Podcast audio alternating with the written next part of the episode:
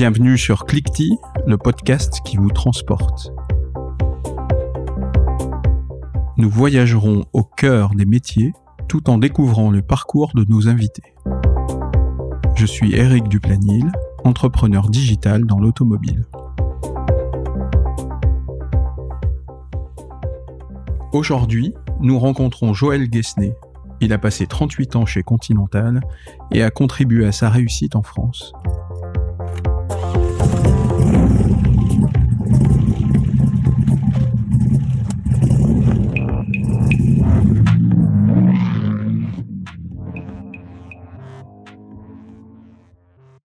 Bonjour Joël, merci de nous recevoir chez toi à Bergerac. C'est ici, je crois que tout a commencé pour toi. Je te propose de démarrer ce podcast en te présentant. Alors c'est c'est très simple ou relativement simple, comme j'ai toujours l'habitude de dire.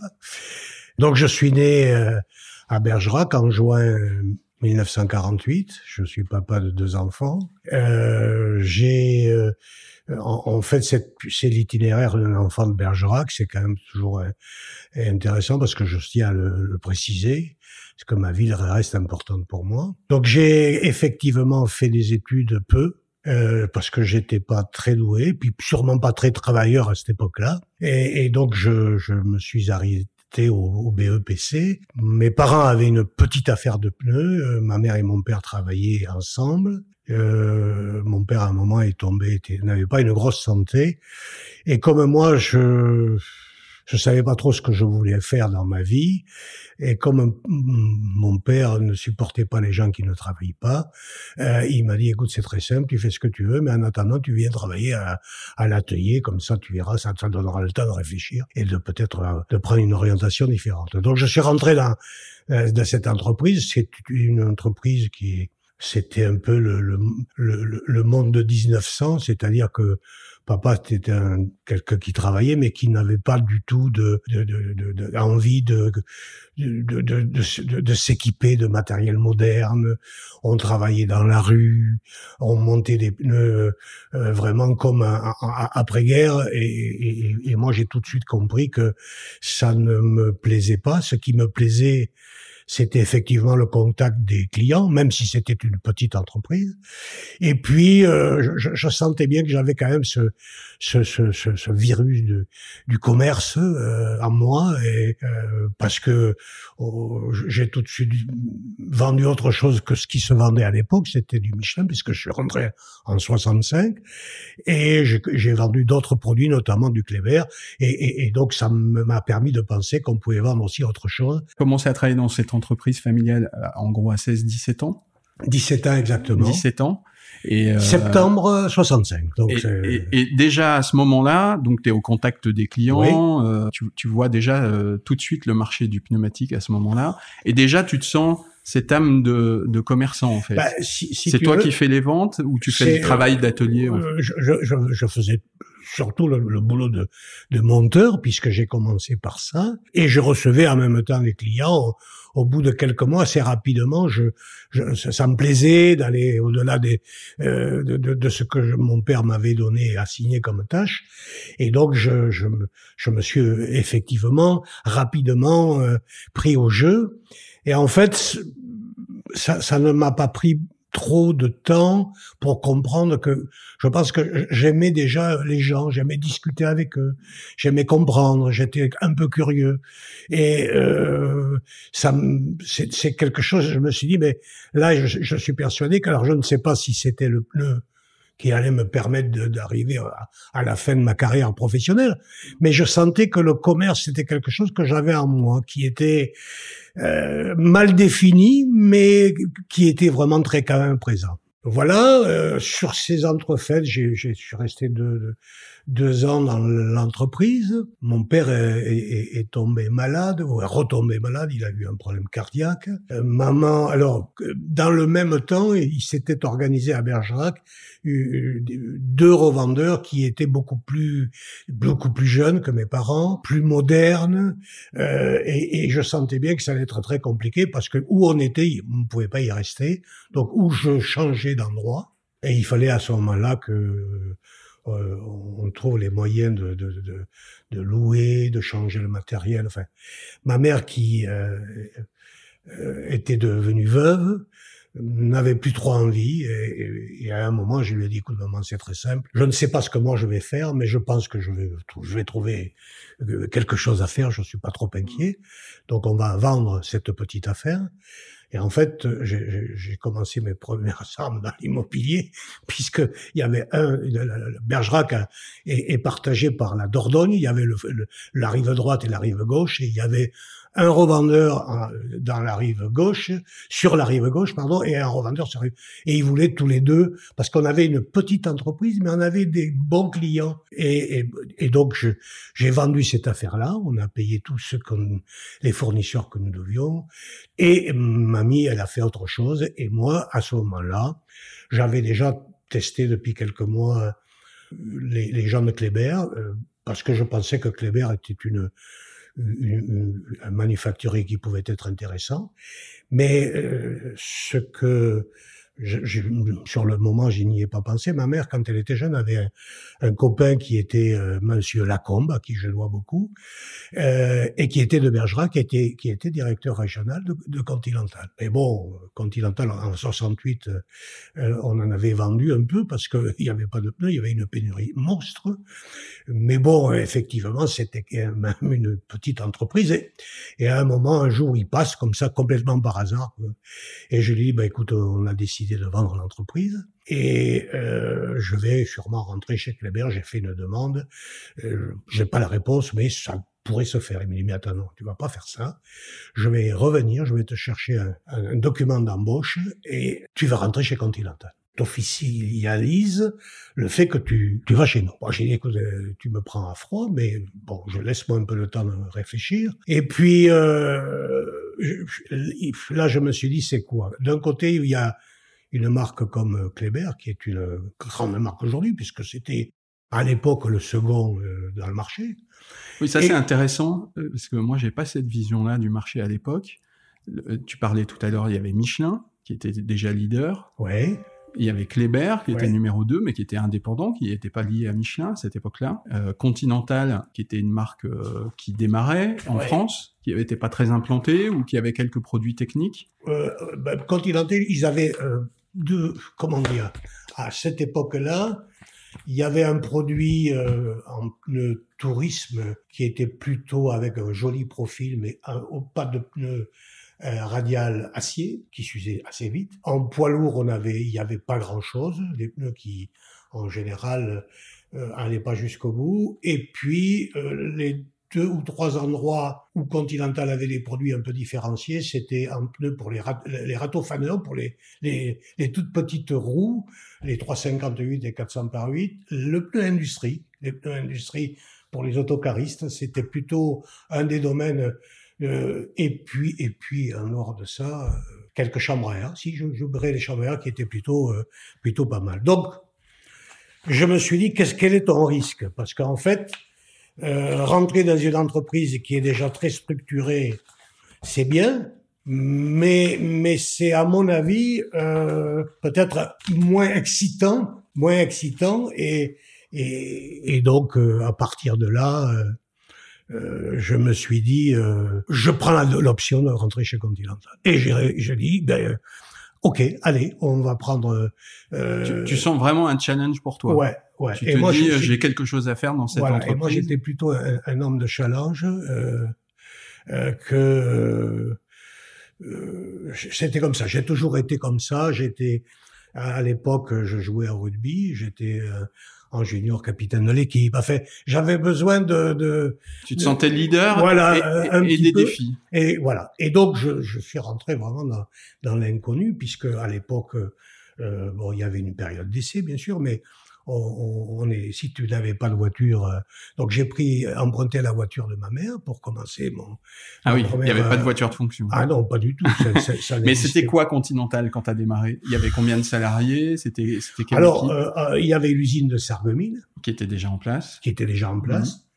Et puis au niveau, il y avait une direction commerciale à Épinay-sur-Seine. Je sais pas, à la direction commerciale, il y avait peut-être 30 ou 40 personnes avec avec l'équipe de vente. Et je, je, je, sais plus te dire combien, mais euh, c'était une petite structure et, euh, et vous étiez un, un, petit challenger dans le marché finalement. Euh, si on peut appeler ça challenger, Même pas. non. Vous étiez juste un. Et à, à, l'époque, euh, donc on me donne la confirmation et je on me dit, ben, il y a une place euh, d'attaché commercial à, Toulouse, dans la, euh, la, direction régionale de Toulouse, euh, et, c'est là que tu, tu seras rattaché à, à, à, cette direction régionale. Euh, bon, et tu vas faire le Tarn, l'Aveyron, le Tarn-et-Garonne et le Lot. Belle région pour toi. Moi, j'ai regardé d'abord ça parce que ça m'intéressait, parce qu'il y avait des équipes de rugby, donc je, je, je bon, et puis j'ai dit bon. Et puis euh, Maxime Lacombe, qui était le directeur régional, avait son gendre qui était aussi attaché commercial dans la région de Bordeaux. Pris la direction euh, régionale de Tours et de Rennes, et son gendre a été nommé directeur euh, régional de Bordeaux.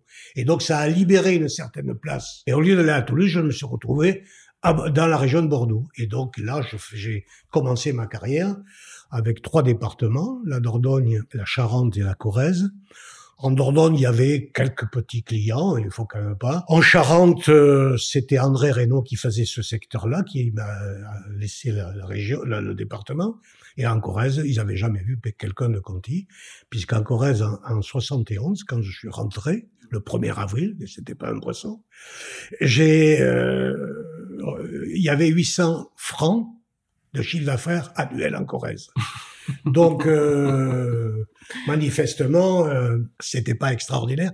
Mais je, je dis toujours qu'il est pour moi toujours plus facile de créer, d'aller dans un endroit où il se passe, où il s'est jamais rien passé, plutôt que de se retrouver avec une forte participation, parce que là, c'est beaucoup plus compliqué de, de, de, grandir. Donc, je me suis retrouvé euh, avec euh, ces trois départements. Euh, j'ai commencé euh, à tourner, à partir, à découcher. Euh, c'était complètement nouveau pour moi, mais c'était, j'avais l'impression que. Euh, T'avais beaucoup voyagé avant?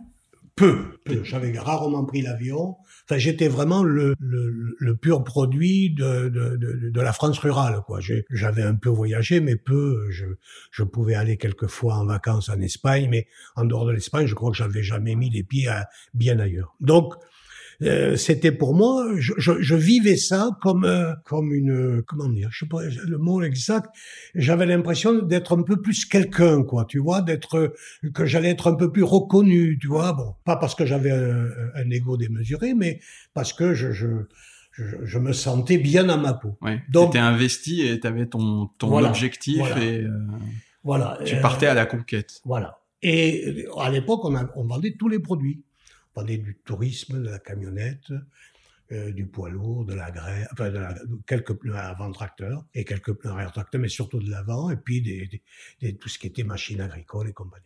Donc j'ai commencé, j'ai pris ma sacoche et je suis parti. Euh, et, et, assez rapidement, euh, et là on peut dire aussi que l'entreprise a, a, commencé déjà à, à, mettre en place euh, une, une, politique de produits euh, qui devenait plutôt des produits assez faciles, pas vendables, mais en tout cas, en 72, on a commencé à lancer le premier euh, tourisme radial à ceinture métallique. Donc là, ça a changé la donne. Vous dans une compétition euh, voilà, plus large. même si il faisait beaucoup plus de kilomètres que les précédents, Bon, la tenue de route est un peu discutable, mais à l'époque, on n'était pas aussi, euh, comment dire, il n'y avait pas d'aussi grosses euh, voitures et, et, et, et, on roulait sûrement un peu moins vite, même euh, parce que dans les départements que je faisais, notamment en Corrèze, en Corrèze, il n'y avait pas un kilomètre de ligne droite. C'était des terrible, quoi. La, la Haute-Corrèze, les gens, ils faisaient 7, 8 000 kilomètres alors effectivement, des pneus,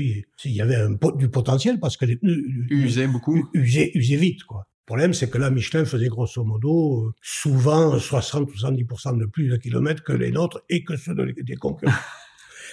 Donc à partir de là, euh, ça, ben, te donne pas beaucoup d'arguments euh, ben, à ce moment-là pour pouvoir imposer tes produits. Ouais.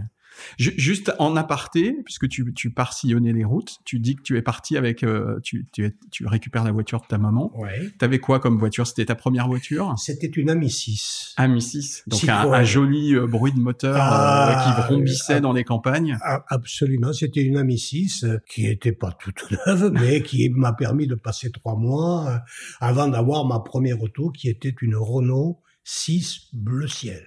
Ah oui.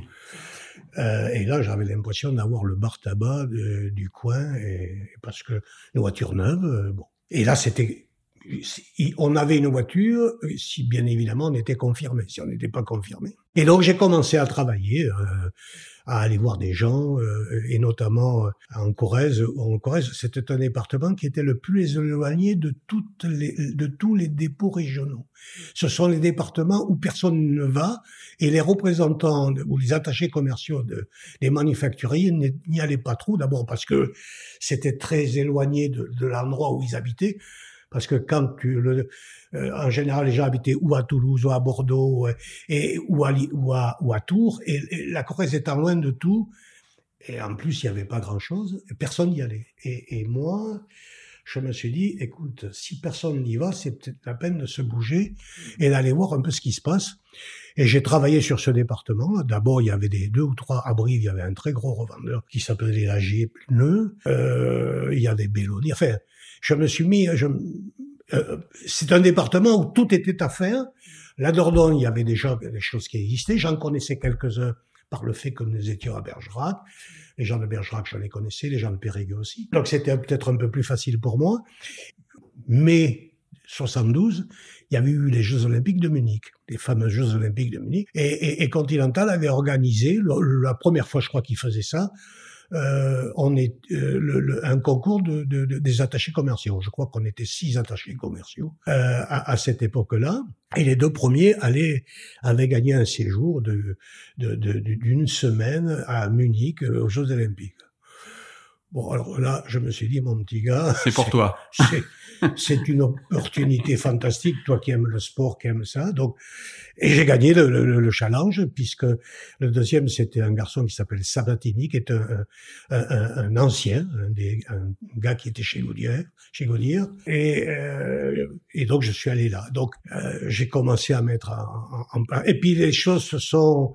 Euh, parce que moi, je pensais aussi, ça c'était encore une autre euh, approche qui, m'était comme ça, qui m'avait semblé, plus dans une ville tu vendais de pneus et, et plus tu créais une certaine demande. Bon, alors à l'époque, euh, on, on, se présentait comme euh, la marque des revendeurs spécialistes, puisque nous n'étions pas présents chez les concessionnaires. Nous n'avions déjà pas de première monte à l'époque et nous n'étions pas présents, et ni dans la grande distribution ou la nouvelle distribution, comme on, on, on, appelait. Et donc, on a bâti un peu notre argumentaire sur le fait qu'ils ne risquaient pas de trouver des pneus autres que dans le canal euh, des revendeurs spécialistes. Ça, c'était vraiment ancré, et ce qui nous a permis d'avoir une première approche. Euh. Donc, euh, je suis euh, resté dans ce poste-là euh, jusqu'à 77. En 77, on était dans une une petite réunion, mais là on faisait nos réunions dans des cabines téléphoniques. Hein.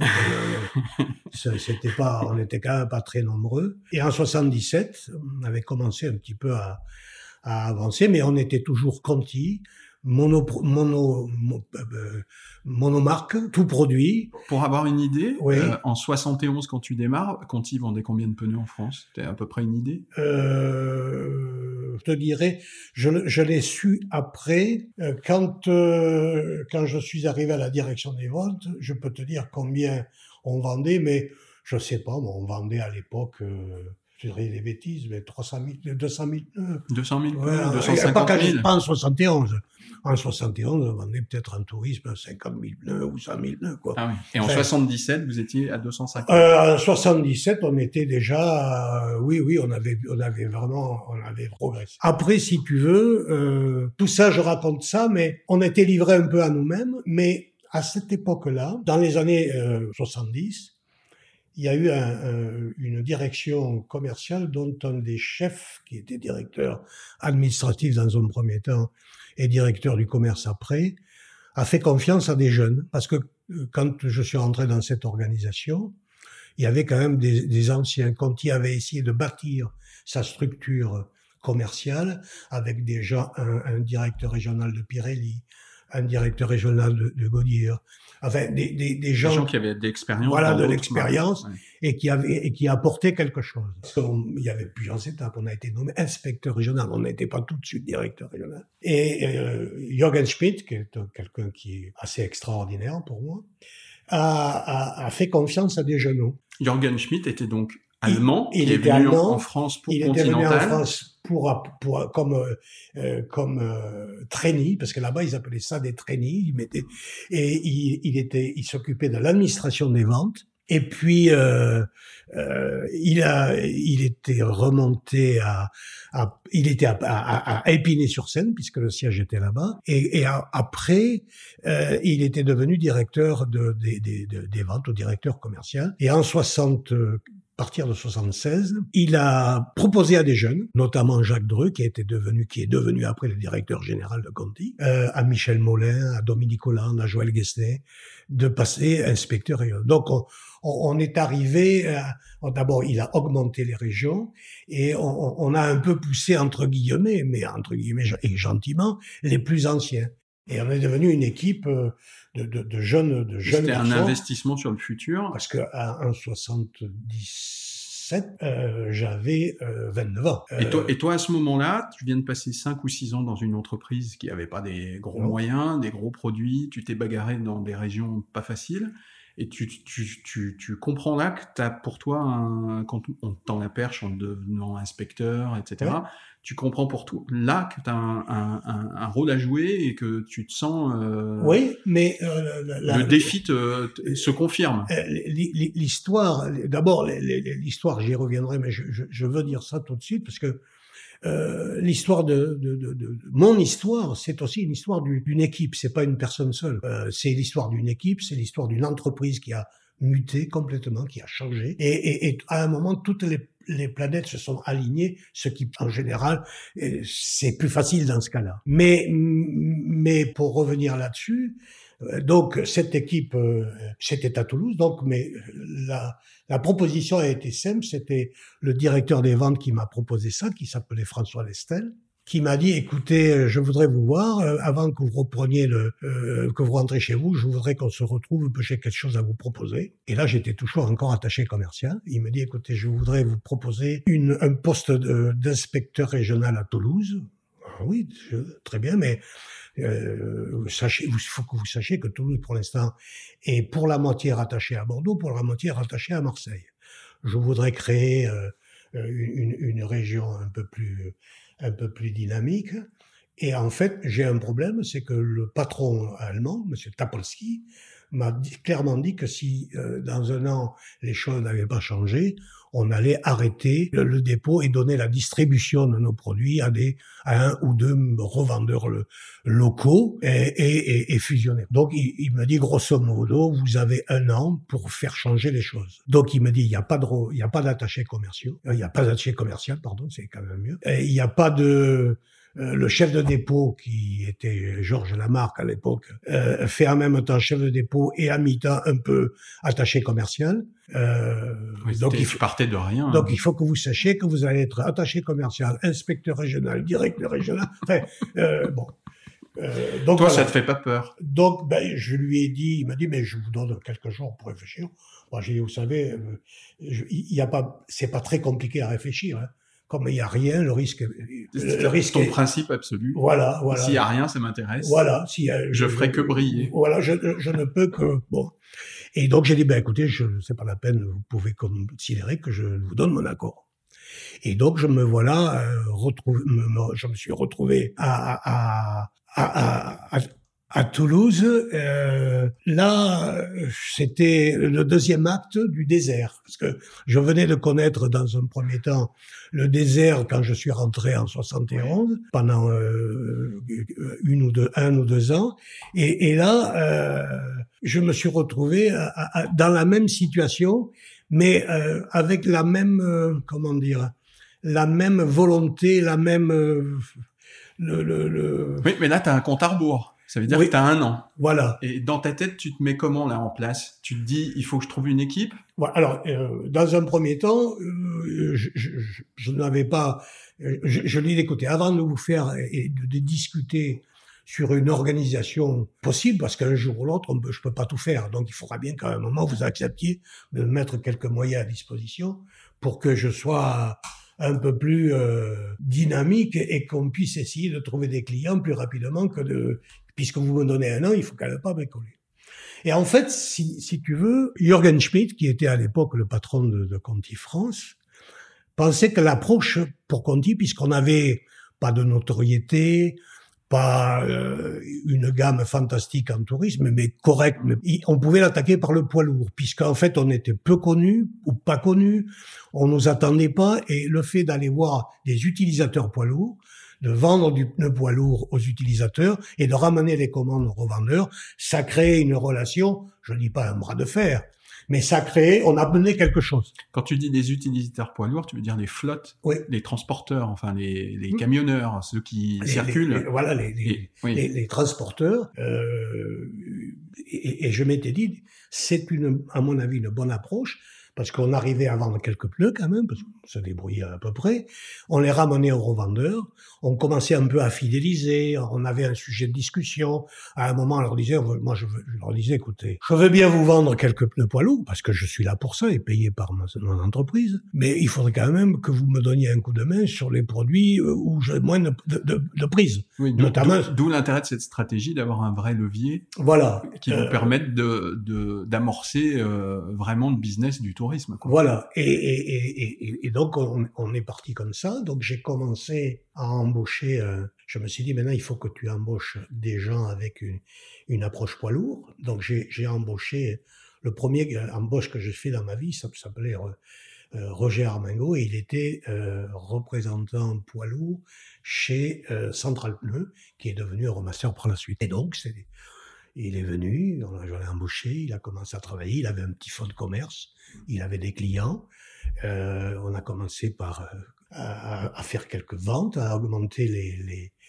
Moi, je me suis occupé du tourisme parce que à cette époque-là, encore en 77, le responsable régional s'occupait du tourisme. C'est-à-dire que j'étais le l'attaché commercial oui. tourisme et euh, on, on, essayait que si on devait embaucher, d'embaucher plutôt des gens avec une, une, une, approche poids lourd. Plus technique. Plus technique. Donc j'ai embauché un poids lourd, euh, euh, Roger Armengo, puis euh, vraisemblablement, à, à, quand on m'a dit OK, ça va, on, change rien, on garde la région, on donne pas la distribution des revendeurs. Un an après. Un an après. Vous aviez atteint des objectifs. Bon, j'ai dit maintenant on va s'occuper vraiment de, de, voir comment on peut faire pour aller plus loin. Donc ils m'ont donné l'autorisation, j'ai fait une proposition de un plan euh, d'embaucher un second. Donc j'ai embauché un second représentant poids lourd. Après j'ai embauché et c'était un, ah, il s'appelait Antoine Canto, donc je me rappelle bien de, de, de, de, ce garçon, qui était un ancien goudiard et qui était venu travailler chez un monsieur Roudès, qui était un revendeur à, à Toulouse, qui a pas trop aimé que je lui pique son, son responsable de, de, de, de ses ventes. Mais bon, je l'ai fait parce que je pensais que c'était... Euh, il... Je cherchais des gens qui avaient une expertise et qui avaient des, des expertises avec des clients où je savais qu'à Castres, c'était vraiment un, un, de ces clients euh, vraiment proches. Ouais, tu voulais des gens qui étaient vraiment introduits et voilà. qui maîtrisaient un peu ça.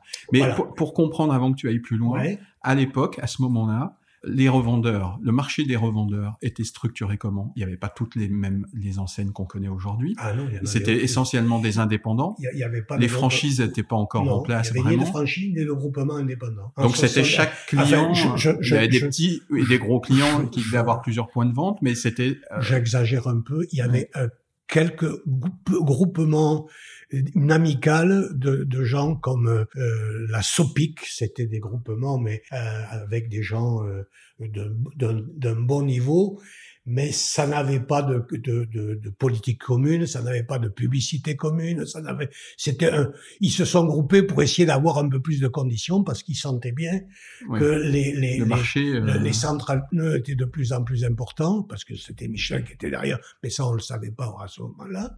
Et, mais des, des, euh, euh, ils étaient pas sur la même enseigne. C'était Taki Pneus, c'était Rivière Pneus, c'était Dours Pneus, c'était euh, Pneus, c'était, enfin, c'était des gens très indépendants, très indépendants, mais qui se voyaient euh, tous les mois, tous les deux mois. Et il y avait une, une pseudo négociation annuelle. Mais bon, moi j'ai toujours cru à ça, et, et, et, là je me suis engouffré dans toutes ces, ces, ces groupes parce que je pense que c'était sûrement assez intéressant, même si euh, il, y avait peu qui avaient le leadership là-dedans et qui te permettait de dire on s'est engagé pourtant, mais en général les gens arrivaient à peu près à faire ce qu'ils disaient qu'ils allaient faire, et puis ça nous permettait de rentrer, de rencontrer des gens par ce biais-là que nous n'arrivions pas à voir ou à discuter. Donc le fait qu'on les puisse, qu'ils appartenaient à ce, ces, ces, ces associations d'amis, ça nous permettait de, de mieux les connaître. Mais alors toi, à ce moment-là, t'as pas fait d'études? T'as non. Pas, pas appris le commerce? Non. T'as pas appris la négociation? Non. T'as pas, t'as 7 ans ou 8 ans d'expérience maintenant dans le pneumatique? T'avais travaillé dans ton entreprise familiale? C'est cet élément-là qui a été déterminant pour toi, ton historique familial, cette vision-là du métier? Qui t'a permis de d'évoluer et d'avoir une vision de ce que pouvait devenir le marché. Absolument. Et comment tu t'es adapté euh, alors, à, maîtriser le commerce et la négo je, je, je, Alors, c'est un, une très bonne question parce que ah, merci. En, en, fait, c'est vrai que quand je suis rentré chez Conti, j'avais un BEPC, mais j'avais pas de j'étais pas, j'avais pas fait d'études ni de commerce, ni puisque je suis pas allé plus loin que ça. Mais euh, chez Continental, on avait euh, la chance rapidement, c'est-à-dire dans les les deux ou trois années, les premières années, ils avaient compris que la formation était essentielle et on, nous donnait, on faisait pas mal de formations et j'ai adoré ça. Ce que je n'aimais pas à 17 ans, à 25 ans, je, demandais toujours, je voulais toujours aller en je voulais toujours parce que je, je me suis dit, euh, d'abord ça me plaisait, et puis, euh, mais en fait, toute modestie mise à part, le succès que j'ai eu sans le savoir, j'ai fait un peu comme Monsieur Jourdain, qui faisait de la prose sans le savoir. Moi, j'avais une, une, une, approche dans la négociation ou dans la relation qui correspondait bien à ce que j'entendais quand j'allais en formation. Et je me, je me disais, mais dans le fond, euh, euh, c'est ce que tu fais plus ou moins. Alors peut-être pas aussi bien, mais grosso modo, donc c'était un peu. Je, je pense que c'était un, une approche assez naturelle euh, des choses sans m'en rendre compte. Et parce que je, me suis dit à un moment, bon, euh, t'es pas plus fort que les autres, euh, t'es pas plus beau que les autres, et comme tu as quand même quelques résultats. Parce qu'à un moment, t'as beau te dire, on est modeste, certes, mais on voit bien qu'on a quand même des résultats. Et en plus, quand tu discutes un peu avec tes collègues de la concurrence, euh, ils, ils, ils, ont, les plus honnêtes te disent, ben, dis que ça a l'air de bien marcher, bon, vraiment. Et, et, et, et, donc, euh, on a commencé à, à, à, nous former, à avoir, on a fait, j'ai fait euh, Crotamer, euh, on a fait, enfin, il y avait, mais on a surtout fait, euh, enfin, j'y viendrai après, parce que ça, c'est quelque chose que, que je, je, je veux dire dans un parcours. Euh, la formation, c'est essentiel, surtout pour des gens qui n'en ont pas eu ou qui ne se sont pas donné la chance euh, d'en avoir quand ils étaient encore au lycée ou au collège ou au lycée. Donc, euh, on était et, et, et, moi j'étais demandeur. Je j'avais pas de problème. J'entendais bien quelques collègues qui disaient oh mais non toujours la formation. Moi je dis non vous avez tort parce que c'est c'est ça permet de de valider un peu tes connaissances et ça permet de valider ce que tu fais bien, ce que tu, et, les points que tu peux améliorer. Donc voilà. Donc je je je, je reprends où on, on a été. Donc Toulouse deux attachés poids lourds. Euh, au moment où j'ai récupéré la partie Marseille, il y avait un, ancien, un représentant, mais un noble, il s'appelait Pierre de Guillebert des Essarts. C'était un type fabuleux, très gentil, mais avec une approche très, très, très ancienne des choses, mais il était dans l'équipe. Bon, pendant un certain temps, il m'a accompagné et il faisait que du tourisme parce que, enfin, le poids lourd, il avait cette mission-là, mais c'était pas son truc du tout. Bon. Et puis j'ai embauché un troisième représentant poids lourd. Et puis j'ai embauché un quatrième représentant poids lourd et elle était devenue Toulouse et la région poids lourd avec la meilleure, pas le meilleur volume, mais on avait une super part de marché en poids lourd.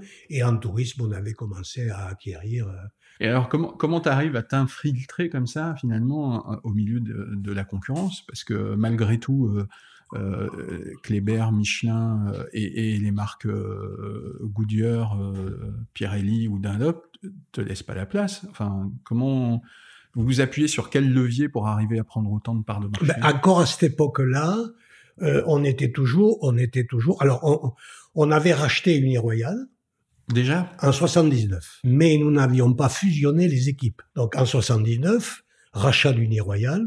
Là, là, moi, j'en revenais pas, quoi. La petite maison Conti qui rachète euh, Uniroyal Anglebert ou Uniroyal, c'était quand même euh, euh incroyable. C'était incroyable pour tout le monde, en fait. Les gens se sont dit, qu'est-ce qui se passe? Et vous, en interne, vous avez vu arriver ça sans, sans même le savoir. C'est-à-dire que la ah, stratégie allemande s'est mise en place et un jour, l'annonce a été faite. Oui, oui, voilà, on nous a dit, ben, euh, euh on vient de, racheter les, et les usines et le, le, Uniroyal, enfin le commerce, les, enfin la marque Uniroyal en, en Europe. En Europe. Et là, les choses ont commencé à changer. Alors, bien évidemment, à l'époque, euh, Uniroyal, il y a tout ce qui était administration des ventes, tout ce qui était back-office, euh, pour employer un mot anglais, euh, et, et a, commencé un peu à, à, fusionner avec, avec Conti, mais tout ce qui était équipe de vente, euh, politique commerciale, ils ont gardé leur équipe. Et, et, et sur le terrain, vous étiez en guerre. Et sur le terrain, Ouais, on va dire ça comme ça.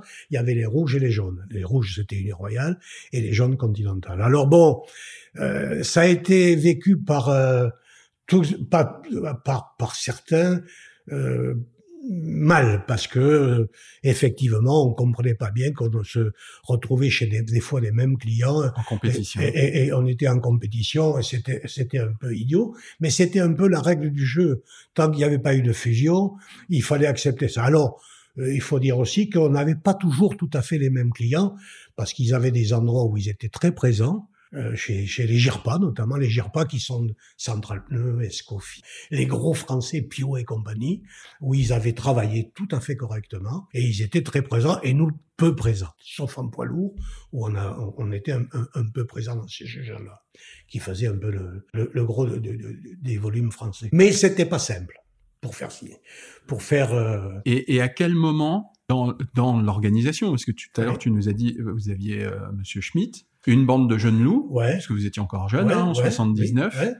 et à quel moment vous vous êtes dit, ou vous avez appris ou compris qu'à un moment il y allait avoir la fusion commerciale et qu'il y avait un, quelque chose à faire? Écoutez, les... Parce que où vous, vous, où vous faisiez finalement, les, les équipes du Uniroyal prenaient le dessus, où vous, les équipes commerciales françaises, euh, arrivaient à bah, prendre le dessus et à s'imposer. C'était le challenge. Et, et, et, et, comment vous avez abordé cette stratégie-là, tous ensemble? Et en dehors des attachés commerciaux qui ne devaient pas avoir à se faire trop de soucis, puisque euh, on avait besoin de tout le monde, même une fusion, peut-être qu'on on, on pouvait peut-être un peu couper, mais on n'allait pas couper. Par contre, les directeurs régionaux, ça pouvait être... Oui, puis c'était une vraie lutte de pouvoir. Ah ben, c'est fait. Et le directeur des ventes, et le directeur commercial. Enfin, bon. Et alors, en 80, avant la fusion, puisque la fusion, je vais y venir, parce que ça, c'était une étape euh, très, très importante. Euh, on me dit, ben, Monsieur Bourgeois, qui était le directeur de Bordeaux, le gendre de Monsieur Laconde, a décidé de partir pour monter sa propre entreprise à Bergerac. Il a racheté une entreprise qui était une affaire de pneus. Et euh, on me demande si je veux être euh, le responsable des deux régions, puisque Bordeaux, je le connaissais un peu, puisque une partie de la région, je l'avais fait à un moment, euh, et même je l'avais fait même après être parti à Toulouse, parce qu'on m'avait demandé d'essayer de ne pas perdre les bons clients qu'il y avait, en attendant que je remette en place des gens pour me remplacer compagnie. Mais tiens, j'ai une question là, juste après, parce que je vais oublier. Donc, je, je t'interromps, mais ça, ça m'intéresse pour définir vraiment euh, ton, ton portrait. Ton premier job, on te fait la proposition, on te propose d'être devenir inspecteur, on te propose des défis, on te propose maintenant euh, de devenir euh, encore euh, directeur régional. Est-ce qu'à un moment dans ta carrière, c'est toi qui as fait la demande? Jamais. Jamais? On est toujours venu te oh, proposer, mais il y a aucun moment où tu as dit ce job-là, je le veux et c'est à moi? Jamais. Je. Ah alors, je, je, alors, il faut parce que j'ai plutôt l'habitude d'être intellectuellement honnête. Je n'ai jamais rien demandé Le seul poste où à un moment je me suis dit, peut-être que ça serait pas mal pour toi, c'est quand on était en 76, 77. J'avais sûrement de, bons résultats, voire peut-être pas les meilleurs, mais pas loin, en tant qu'attaché commercial. Et je me suis dit que peut-être ça pourrait être intéressant pour toi d'un jour d'avoir une région. Mais j'étais, je suis un pur produit de la Dordogne. J'ai mes racines. Je, euh, c'est pour moi très important d'aimer sa région, sa ville. Donc tu étais bien là en fait. J'étais bien, mais bon, je me suis dit quand même, bon, socialement parlant, euh, peut-être gagner un peu plus d'argent, mais c'est moi, c'est pas trop l'argent qui m'a fait avancer. Et donc tu demandais pas mais en plus, tu tu tu euh, tu demandais pas parce que tu étais aussi confiant que ça allait arriver. Tu voyais tes résultats, bah, tu voyais ta progression et tu te disais la boîte avance, ils vont m'inclure dans cette quand, euh, Voilà, en 80 quand euh, Bourgeois Michel est parti, Michel Bourgeois est parti, je me suis dit que bon, peut-être que je, je il m'a dit il faut qu'on va le remplacer ou qu'en pensez-vous? Que, comment vous voyez les choses? J'ai dit écoutez, bon, vous faites ce que vous voulez. Effectivement, il faut bien qu'il y ait des gens qui gèrent les, attachés commerciaux et les, le chef de dépôt parce que à l'époque, on était aussi patron de dépôt. Les chefs de dépôt ah nous, rapportaient. Donc c'était c'était euh, euh bon. Euh, c'était un moyen d'être responsable de ce que vous vendiez et en même temps ah, de bien gérer l'approvisionnement pour suivre votre plan de vente. En ça, ça a changé après, mais euh, on était on est patron à Toulouse. Rose Simeonato qui était la chef de dépôt parce que été le premier à mettre des femmes en tant que chef de dépôt, et à Bordeaux et à, Toulouse. Parce que je me suis dit, je vois pas pourquoi euh, euh, ça serait l'apanage des hommes. Parce que, et, et, je peux te dire que les filles qui, qui ont tenu les rênes à Bordeaux, il y avait une fille qui s'appelait euh, Marinette. Euh, Amorou, euh, je peux te dire que c'était des, des, des, des, des, avions de chasse. Hein. Les filles étaient vraiment exceptionnelle, travailleuse, euh, proche des clients, résolution de problèmes, et même à gérer dans le magasin des, des magasiniers, c'était pas toujours simple, mais ça s'est toujours bien passé. Donc ça, c'est une parenthèse. Et tu, donc pour te répondre, non, sauf je te dis, sans le demander, ils m'ont dit donc, ben écoutez, qu'est-ce que vous en pensez? Vous vous feriez pas les deux? J'ai dit écoutez, on peut toujours euh, euh, on, peut discuter de ça si vous pensez que c'est bien et, que pour vous ça soit plus simple. Et, pour moi, ça me semble pas infaisable. Euh, il n'y a pas de problème moyennant que vous acceptiez que je prenne un adjoint pour Bordeaux, parce qu'à un moment donné, je commence à quand même à faire un tiers du, du... parce que Bordeaux-Toulouse, ça faisait un tiers en superficie de la France. Et, bon, je, veux bien faire, mais euh, bon. Et donc j'ai fait ça. Donc euh, à partir de là, tu te retrouves avec une équipe de combien de personnes là, entre les dépôts, euh, l'organisation Alors là, à Toulouse, on était donc quatre, euh, six, six attachés de tourisme, quatre poids lourds, un chef de dépôt sept, Rose 11, euh, 1, 2, 3. Il y avait, j'avais, j'étais déjà entre Bordeaux et Toulouse, je devais avoir 25 ou 30 personnes sur ma responsabilité. Certes, c'est pas moi qui faisais les entretiens et l'évaluation. Pour les magasiniers, c'était le chef de dépôt. Mais comme il me le rapportait, tu étais, et que j'aimais bien, j'aimais bien ça, savoir ce qui se, tout ce qui était sur lui-même intéressait. Donc voilà, donc et ça, ça dure, euh, ça dure, ça dure euh, jusqu'en 84. Et en 84, fin 83, pardon, et début 84, c'est la fusion. Jacques Dreux, qui était euh, mon collègue, puisqu'il était directeur régional, il a été nommé, lui, en 93, il a été nommé directeur des ventes. 83 En, 83, pardon, hmm. excusez-moi. Vous aviez fait un parcours parallèle? Parallèle, on est rentré, il est rentré un an après moi, mais c'est un type qui était plutôt euh, brillant, euh, même pas plutôt, il était brillant, il avait euh, des facilités intellectuelles. bon, ça n'a étonné personne, et il a fait ça pendant un an, et Jürgen Schmidt est revenu en Allemagne en 84. Jacques Dreux en, 80, en 83 a été nommé par Jürgen Schmidt. En 84, Schmidt partant, il a été nommé directeur commercial et Jacques Dreux, euh, qui, qui était à l'époque directeur des ventes, a cherché un remplaçant. Et à cette époque-là, euh, il avait le choix. Hein, et il m'a dit, il vient me voir, il me dit, je viens euh, dans la région, je, voudrais discuter avec toi. Bah, j'ai dit, écoute, ouais, je, vais même, on va aller même voir des clients parce que discuter euh, au bureau c'est bien, mais on peut aussi voir des clients. Et euh, on a fait une tournée. Puis euh, le dernier soir, il était arrivé à, à Toulouse à la maison. On vite à déjeuner. Et il me dit, voilà, je voudrais te proposer la direction des ventes. Alors de me succéder parce que comme information, je te donne le fait que moi je suis nommé directeur commercial. Bah, j'ai dit, écoute, euh, ça m'intéresse pas trop.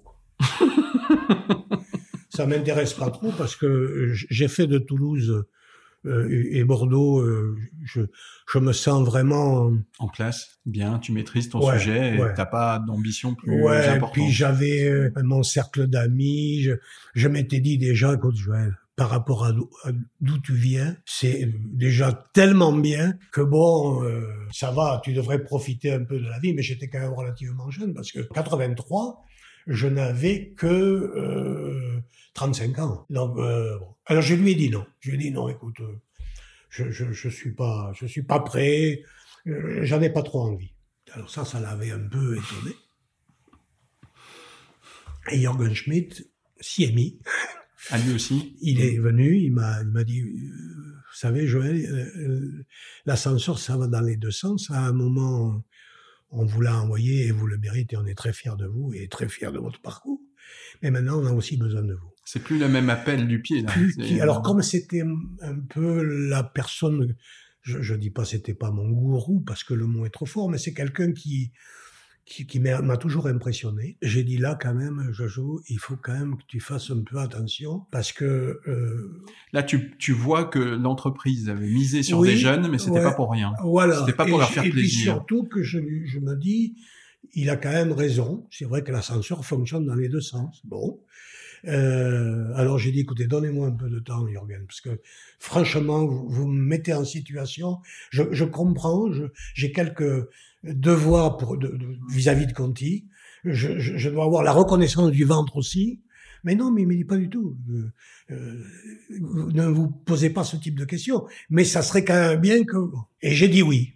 Et, je suis arrivé donc euh, en 84 à Épinay. À Épinay-sur-Seine. Et, et, et, là, manifestement, euh, euh, je j'avais quand même besoin de d'un peu de, de... J'ai demandé d'abord une formation à long terme, enfin, oui, sur la durée. Parce que là, j'ai dit, on ne tire pas tout à fait dans la même catégorie. Oui, puis tu te retrouves face à un problème. C'est que là, t'es pas dans un désert. Voilà, voilà, voilà. Il y a quelque chose qui est inhabituel pour toi. Voilà. C'est que euh, tu es dans une. D'abord, je, je, commence à. Il faut que je déménage. Euh, bon, alors j'avais déjà déménagé plusieurs fois, mais Paris, c'était mmh. bon. Euh, j'ai dit là, parce qu'à Toulouse, j'avais mes, je, je joue, je mets mes habitudes. Je joue au tennis. Je, euh, Toulouse est une ville fantastique au niveau du sport. Euh, enfin, c'était, ça restait quand même une une grosse ville, mais une Paris. Bon, donc j'ai dit oui. Et là, et, et là, Conti m'a dit, mais on va vous accompagner. Et donc, si tu veux, le, le, le, le cancre entre guillemets euh, de 17 ans s'est retrouvé à j'ai fait l'Institut supérieur du marketing. Enfin, j'avais déjà fait en tant que directeur régional, mais là, euh, approfondi. Je suis allé à HEC. Imagine, là, là, là j'ai dit, je, là, j'ai dit, là, quand même. Et j'ai rencontré le patron de, de Volkswagen. Et je me suis mis dans le fond, ces gens-là, ils sont pas trop différents de toi, quoi. Enfin, je, je ça m'a rassuré un peu, si tu veux, et je me suis dit bon. T'as as passé un cap à ce moment-là. tu T'as pris conscience de ce que tu étais capable de d'apporter. Voilà. Et, et mère, la prise de parole en public, parce que ça, c'était quelque chose que je faisais peu, sauf dans des réunions de petits groupements. Mais là, déjà à l'époque, les groupements commençaient à s'organiser. Euh, mais c'était très bien un autre, ça posait sosie qui était vraiment, ça, ça te permettait de mieux te connaître. Enfin, tout ça, tout ça, ça c'est, alors je l'ai pas fait dans la même année, mais assez rapidement, euh, on, je, on, on, avait, on avait ce, ce, ce, genre de choses. Et ça, ça m'a énormément apporté. Et là, en même temps, là, les, les, il y avait une, une, une, une, une organisation euh, un peu différente. Donc ça, c'était 84.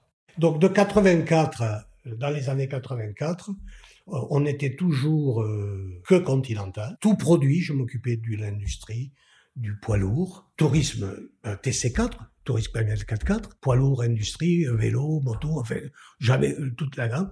Et là, on commençait déjà à, changer de, de, dimension parce que le groupe commençait à vouloir changer. Il y avait des produits qui s'amélioraient sans arrêt. Euh, et puis vous aviez aussi toute la production du Nid Royal à absorber. Exactement. Et euh, on voyait bien que cette entreprise euh, a changé. Euh, mais c'était pas encore la grande révolution. La, la, la révolution la plus grande, c'est quand euh, Conti, dans les années fin des années 80, voilà. là, là, là, Conti a dit et maintenant, si on veut se créer de la notoriété, il faut qu'on soit en première monte. Surtout qu'ils étaient en situation, euh, pas faire que du pneu. C'est ce qu'on dit avec quand on a racheté Siemens. Aujourd'hui, tu, tu, tu ouvres un, capot de voiture, une bonne partie des choses sont faites par le groupe Conti. Et oui, à l'époque, ils faisaient que du pneu avant, avant, et ils ont commencé à se diversifier euh, absolument. en croissance externe, euh, mais sur des, sur des produits automobiles Absolument. Et, et, et là, manifestement, euh, toutes les planètes se sont euh, progressivement mis en ligne. Et là, franchement, ça a commencé. L'artillerie lourde est partie.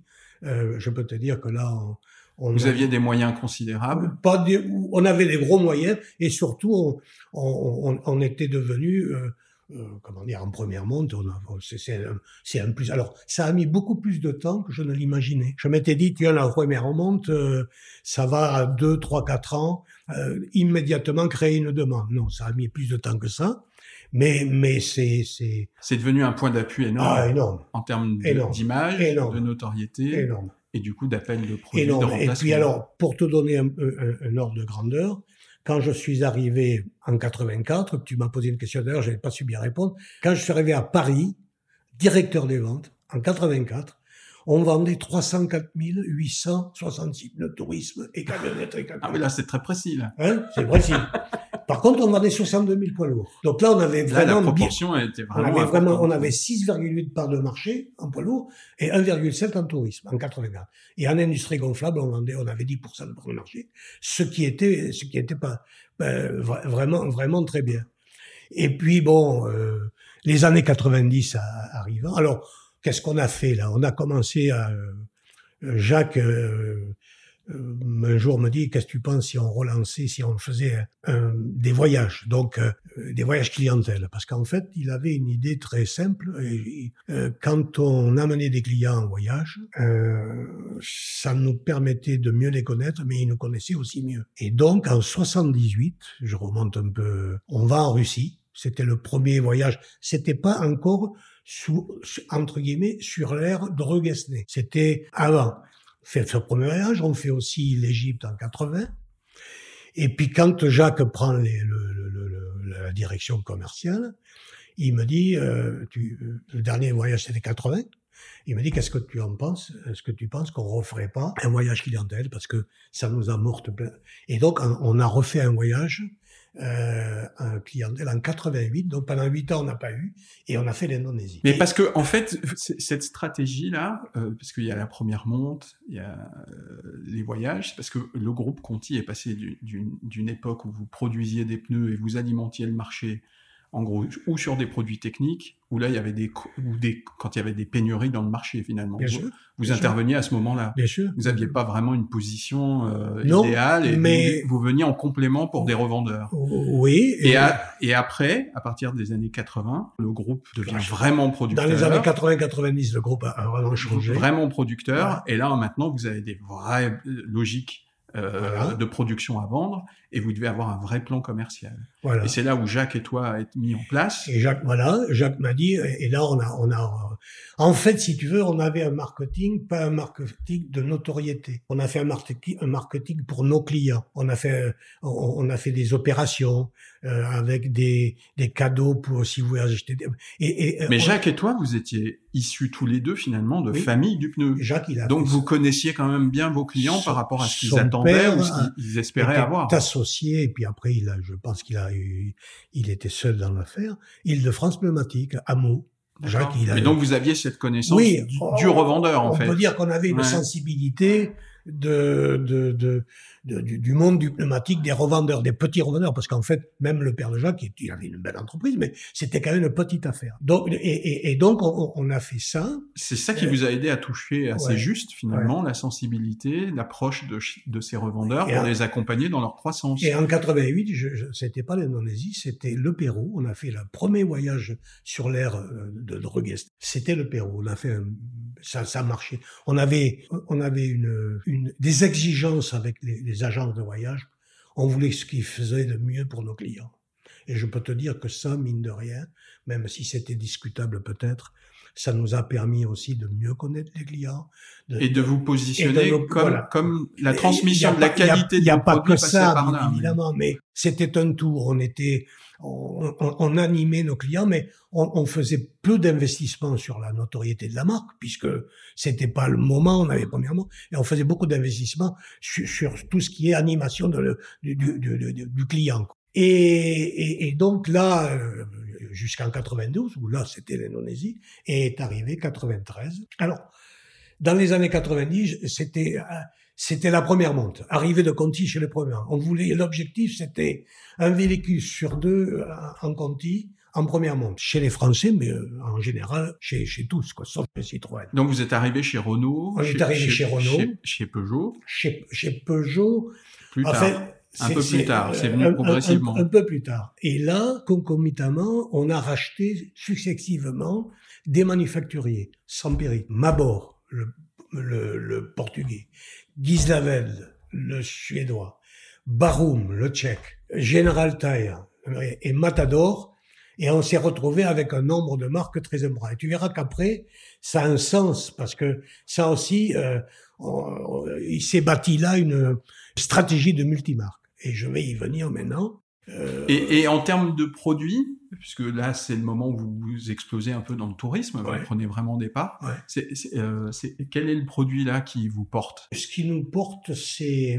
En même temps que vous avez la première montre, c'est le, le, sport contact. Oui. Les, les pneus hiver? Oui, euh, ben ça c'est depuis. On a eu quelques étapes. Le pneu hiver était une, une étape importante pour nous. C'est, oui, c'est ça, on peut dire ça. La camionnette euh, qui était euh, le, le, le, poids lourd était, c'était pas encore euh, l'époque où notre poids lourd était le meilleur du marché, mais c'était bien mieux que ce qu'on avait connu bien avant. Mais ce qui nous porte, c'est le, c'est le tourisme, et ce qui nous porte, parce que là, on peut rendre, euh, je veux dire, Jacques, on disait toujours, mais lui le disait aussi, qu'en fait, euh, ce qu'il fallait qu'on trouve et qu'on ait une offre différenciée. C'est-à-dire que il fallait qu'on fasse ce que les autres ne faisaient pas. C'est-à-dire, moi, j'ai toujours dit ce qui m'a, ce qui m'a un peu fait aussi un déclencheur. J'ai discuté un jour parce que je rencontrais de temps en temps mes collègues de chez Goodyear, de chez Pirelli, et mon collègue de Goodyear à l'époque m'a dit, tu sais, nous, ce qui nous importe, euh, c'est euh, de fabriquer des pneus, euh, et de les livrer chez nos clients. Et on considère qu'à ce moment-là, quand ils sont dans les magasins de nos clients, on a fini notre boulot. Et moi, je lui ai rien dit, mais je me suis dit, à mon avis, c'est une vraie erreur. Parce que je pense que la bataille commence que quand les pneus sont chez nos clients. Et là, on a bâti toute une politique de service. Et d'accompagnement aussi. Et d'accompagnement. Parce que moi, j'ai ce sentiment que à cette époque-là, vous avez commencé à, vous porter l'idée que si vos clients se développaient et augmentaient leurs ventes et géraient mieux leurs entreprises, ils augmenteraient leur part de marché avec vous et ils augmenteraient les ventes aussi sur vos produits. Et là, vous avez vraiment défini tout un plan d'accompagnement, mais j'imagine qu'en voyageant avec eux, vous avez pu comprendre tous leurs besoins sur la formation, des, des échanges de compétences, une, une vision sur euh, la stratégie, euh, des, des, choses comme ça. Et ça a été une vraie marque de fabrique ah, de, ah oui. de, votre. Euh, C'était la, la patte, quoi. Et, de... ce, ce que, ce, et dans les, à la fin des années 90, on ne se posait plus la question sur les jaunes et les rouges, puisque la, la, la, messe était dite, puisque début 94, il y a eu fusion et on a, on, bon, il y avait un directeur euh, commercial chez Uniroyal, chez Conti il y avait bon. Et on m'a demandé, on m'a demandé, c'est pas moi qui l'ai demandé, de devenir, euh, si j'étais d'accord pour devenir le patron des deux. Jacques m'a dit, ça sera toi qui seras, euh, parce qu'il y avait Jean Petit-Mathilde, qui est un garçon qui était formidable et, qui était plus âgé que moi, qui manifestement avait des résultats euh, corrects, mais, il fallait choisir. Et Jacques a dit, voilà, si tu es d'accord, tu en seras, tu vas être le patron de toutes les marques de notre groupe. Et là, comment tu te sens là quand on te dit ça? Ben ce tu lui dis non? euh, Non. ben non, pas ce coup-ci. J'y étais, j'y étais, et j'ai vu ça comme une opportunité parce que en même, temps, euh, on a mis en place, alors je sais plus exactement la date précise, mais du, de la multi-brand stratégie comme ils appelaient, c'est-à-dire qu'on on a utilisé euh, euh, une approche marketing très intéressante avec une marque premium une marque rapport qualité-prix qui était Uniroyal. Oui, vous avez dépositionné Uniroyal, ouais, en fait. Et une marque et des marques budget. Oui, donc Baroum. Euh, Pour avoir une offre complète, qui plus est, qu'on pouvait abonder avec des marques exclusives ou des marques privées, mais c'était pas encore le moment. Qu'on a donné Sampérit à un, Guise Lavelle à un autre. D'accord. Ouais, pour bien comprendre, vous aviez mis en place donc une stratégie premium. En fait, c'est la gamme euh, euh, première montre. Voilà avec une vraie politique jusqu'à la boutique.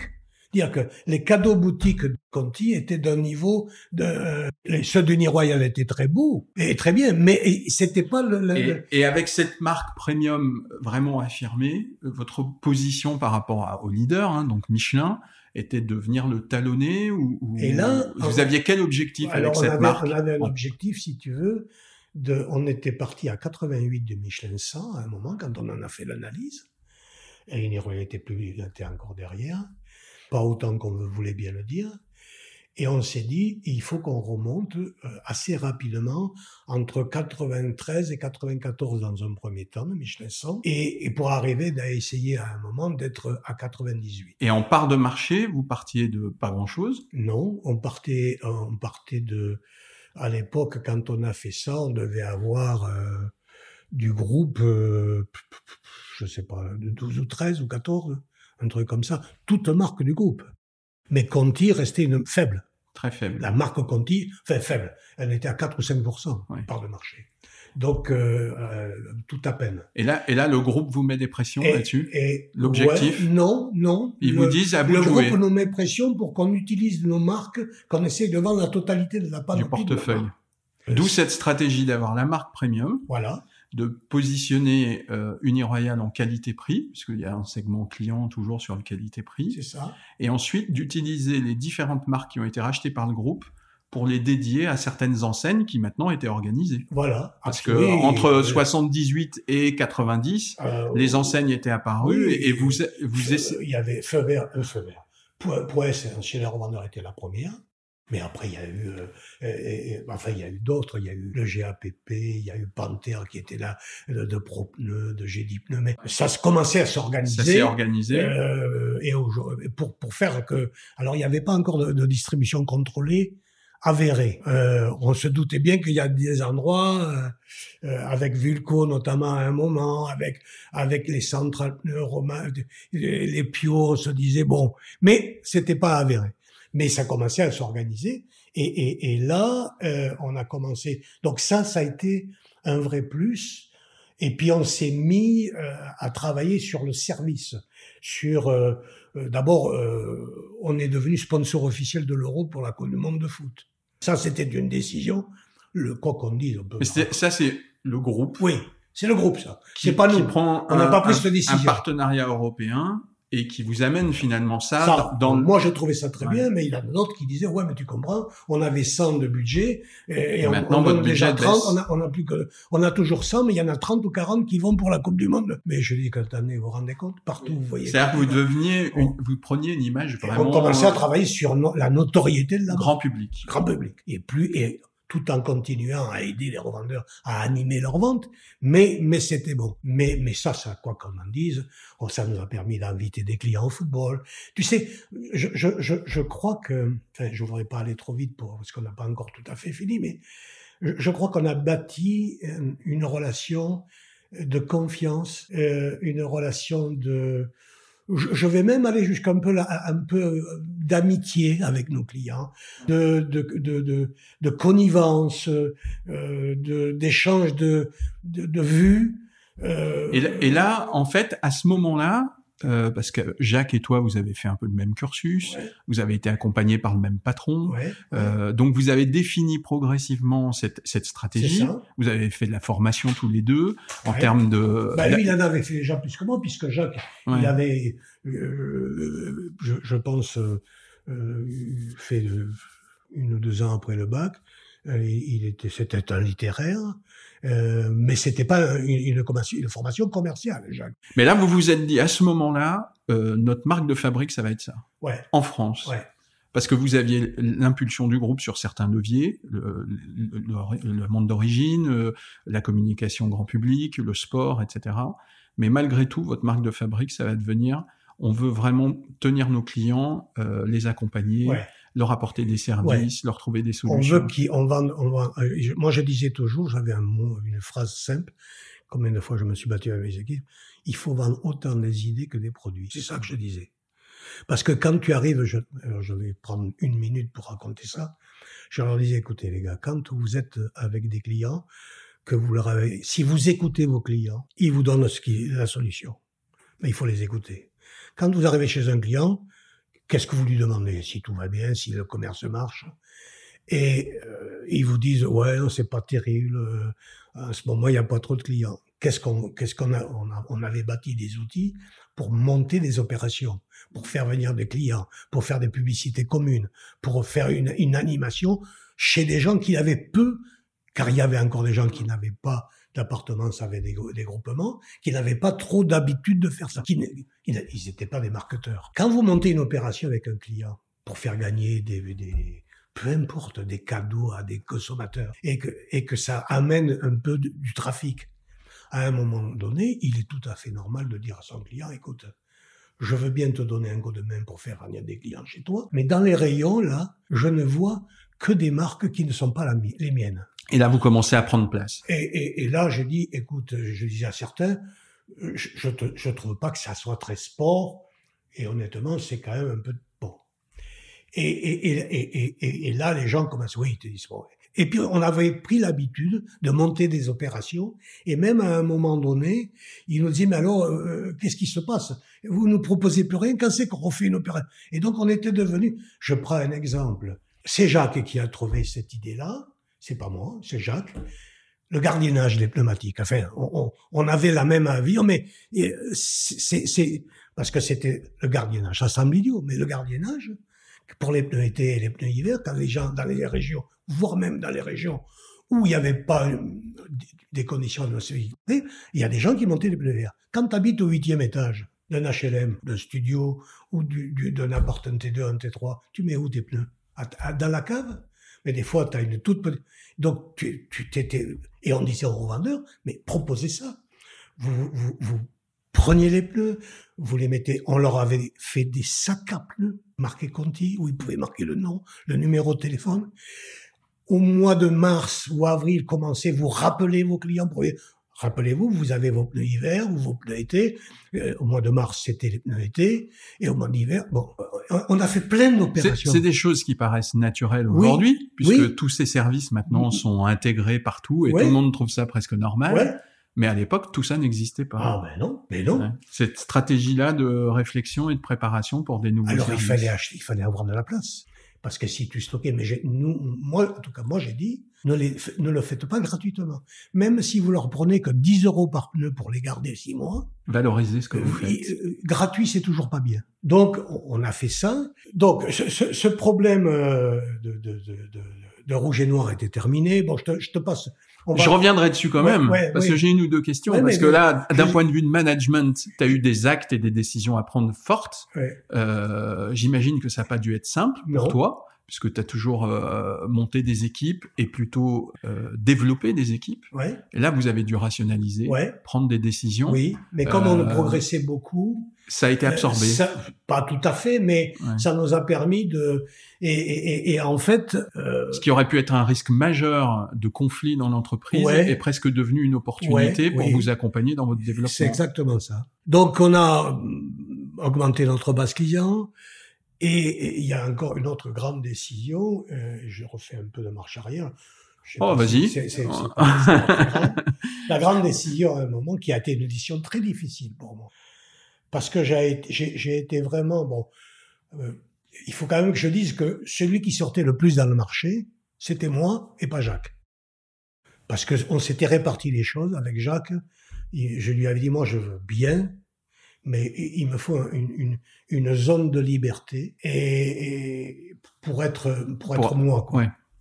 Donc on va se définir ce que toi, tu, ce dont tu vas t'occuper, les relations avec Hanovre, les relations, le marketing, la distribution. Et, et moi, je m'en occupais pas. Je lui, je l'ai jamais bypassé. Et il ne m'a jamais bypassé chez les clients. Oui, parce que là, ce qu'on est, en, ce que tu expliques, euh, et après on reviendra sur ta décision difficile, mais ce que tu expliques, c'est que en 20 ans, en gros, des années 70 où tu es rentré à 90, au début, tu fonctionnais au feeling, à l'instinct, en plus, tu n'avais pas encore eu de formation, euh, mais beaucoup de gens dans le groupe fonctionnaient comme ça, dans ce petit groupe, et vous avez développé un peu euh, à l'instinct le, les parts de marché, les clients, mais tout d'un coup, le groupe, là, commence à vous donner des moyens, à grossir, et, et comme n'importe quel groupe, doit commencer à mettre en place des comités, des process, euh, des choses qui pour toi étaient complètement inconnues. Tu n'avais pas connu ça dans ton parcours. Non. Et donc là, au fur et à mesure avec Jacques, vous vous êtes répartis un certain nombre de choses pour pouvoir fonctionner et avec le groupe et encore sur le marché. Voilà. Et, et, et, moi, je m'occupais du commerce, pour faire simple. Ça ne veut pas dire que Jacques s'en occupait pas, mais honnêtement, il me faisait vraiment confiance. C'est, et je crois que la clé du succès. Alors, c'est votre duo, ça, finalement. Je pense que la clé de, notre succès, c'est ça, la confiance et pour moi. Je, je, il y a des sujets sur lesquels Bon, je lui disais quand j'étais pas très content de la performance de notre logistique, il en était aussi responsable.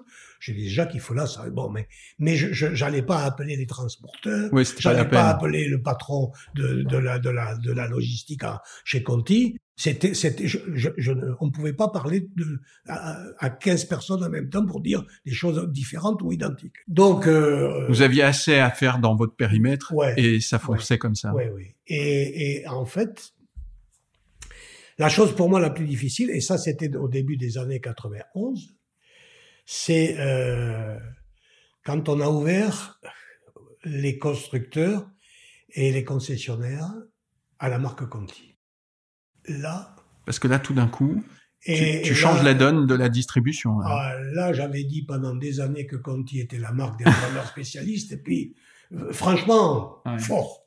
Car c'était un de mes arguments puissants pour, aller avancer dans le marché. Ouais, c'était un de mes arguments puissants. Et là, et je me suis dit, il y a deux positions où tu fais le, tu mets la tête dans le trou et tu regardes pas.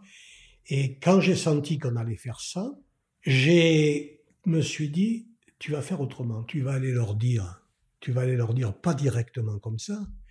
Tu vas aller leur dire que de toute façon, tôt ou tard, avec maintenant la première montre qu'on a, on ne peut pas avoir investi autant d'argent et, ne pas récupérer. Mais, là, la décision au départ, euh, euh, c'est avec Jacques que vous décidez ça ou c'est le groupe qui dit maintenant vous changez non, votre c'est moi qui ai décidé ça. C'est toi qui. Jacques, Oui, après, non, mais toi, tu prends conscience que c'est indispensable. Ben, c'est le moment. C'était pas facile. Et à tu faire. reviens et tu reviens euh, avec une nouvelle stratégie. Et, et, je, avec, je leur dis, écoutez, il semblerait, et on va pas être les seuls, mais que les manufacturiers vont prendre le business en direct des concessionnaires automobiles. Oh, parce qu'ils vendaient tous des pneus. Des gens comme euh, Rivière, euh, c'était 25-30% de leur volume. La guerre. Faut À cette époque-là, le, le, les, les, grossistes revendeurs de pneumatiques géraient la distribution locale pour le compte des manufacturiers. Ouais, c'est ça. À tous les acteurs qui consommaient du pneu. Donc ça pouvait être des concessionnaires, des garagistes. C'était eux qui avaient pas des monopoles, ah, mais, mais avaient des positions euh, assez importantes dans les régions. Que Michelin se gênait pas pour les livrer directement. La plupart du temps. Pas tous, mais la plupart du temps. Je suis content que tu parles un peu de Michelin. Mais, mais, oui, mais bon, c'était vrai, quoi. Alors je leur disais, écoutez, euh, alors je leur ai dit, écoutez, je, je, je pense que si j'étais vous, euh, vous avez un an, un an et demi là, pour changer votre approche. C'est-à-dire de faire de la diversification pour compenser le manque euh, de volume que vous allez faire avec les, concessionnaires et pour essayer de récupérer des clients qui viendront directement chez vous et pas chez le concessionnaire parce qu'il y a encore des pneus qui sont en grand nombre chez les concessionnaires. donc ils ont dit ouais mais comment? Mais tu es sûr de ça? Mais j'ai dit écoutez moi c'est c'est c'est l'ami qui vous parle. Hein. Donc tu leur as annoncé oui, ce que, que, que, que, les manufacturiers en général et que nous allez le pour faire. Les raisons que je viens déjà de dire par rapport à la première monte et les investissements qu'on en a fait, bah, ils étaient pas très, une très contents. Mais ils ont vu que ce que je disais était vrai. Et, et, se réalisait. Oui. Et que je leur, bon, je me rappelle, je, je, donne toujours des, des noms comme ça. Jacques Laguerre, quand je lui ai dit, mais pourquoi tu fais pas des vidanges bon, Oh non, je veux. J'ai dit, mais tu devrais faire ça. Et aujourd'hui, c'est 30% de son chiffre d'affaires. Bon, donc euh, ça, ça a été une décision dure à vivre, à vendre, parce que j'aime pas trop euh, pas tenir les engagements que je peux prendre, mais pour le coup, c'était tellement évident que j'ai pas l'impression de les avoir trahis. Et, et, et, dans tes équipes en interne, ça devait être ça aussi, parce que certains avaient, avaient, fait le même parcours que toi ouais. et, et, avaient eu le, la même, euh, avaient ouais. porté le même message. Ouais, ils ont dû tous aller. Euh... Donc ça, ça, ça a été très important, et on a commencé par faire. Alors c'est pareil. Euh, et ça, je, je l'ai fait avec Vincent Marquis, qui était mon chef de clientèle à l'époque, euh, chez les concessionnaires, parce que j'avais, j'ai nommé Vincent responsable qui au camp de concessionnaire.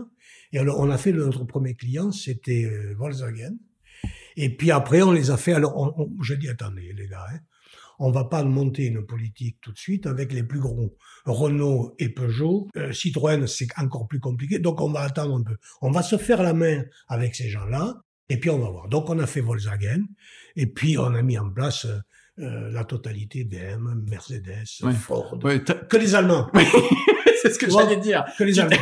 tu t'es pas mouillé trop fort quand même. Hein. Voilà. T'as été et, là où c'était plus à l'aise. Et, et, et, et, après on a dit on ouvre Renault, après on ouvre Peugeot, et, et on était, on, on, vendait plus ou moins un million de pneus quand je suis parti chez les constructeurs, avec euh, essentiellement la, la, marque continentale, quoi.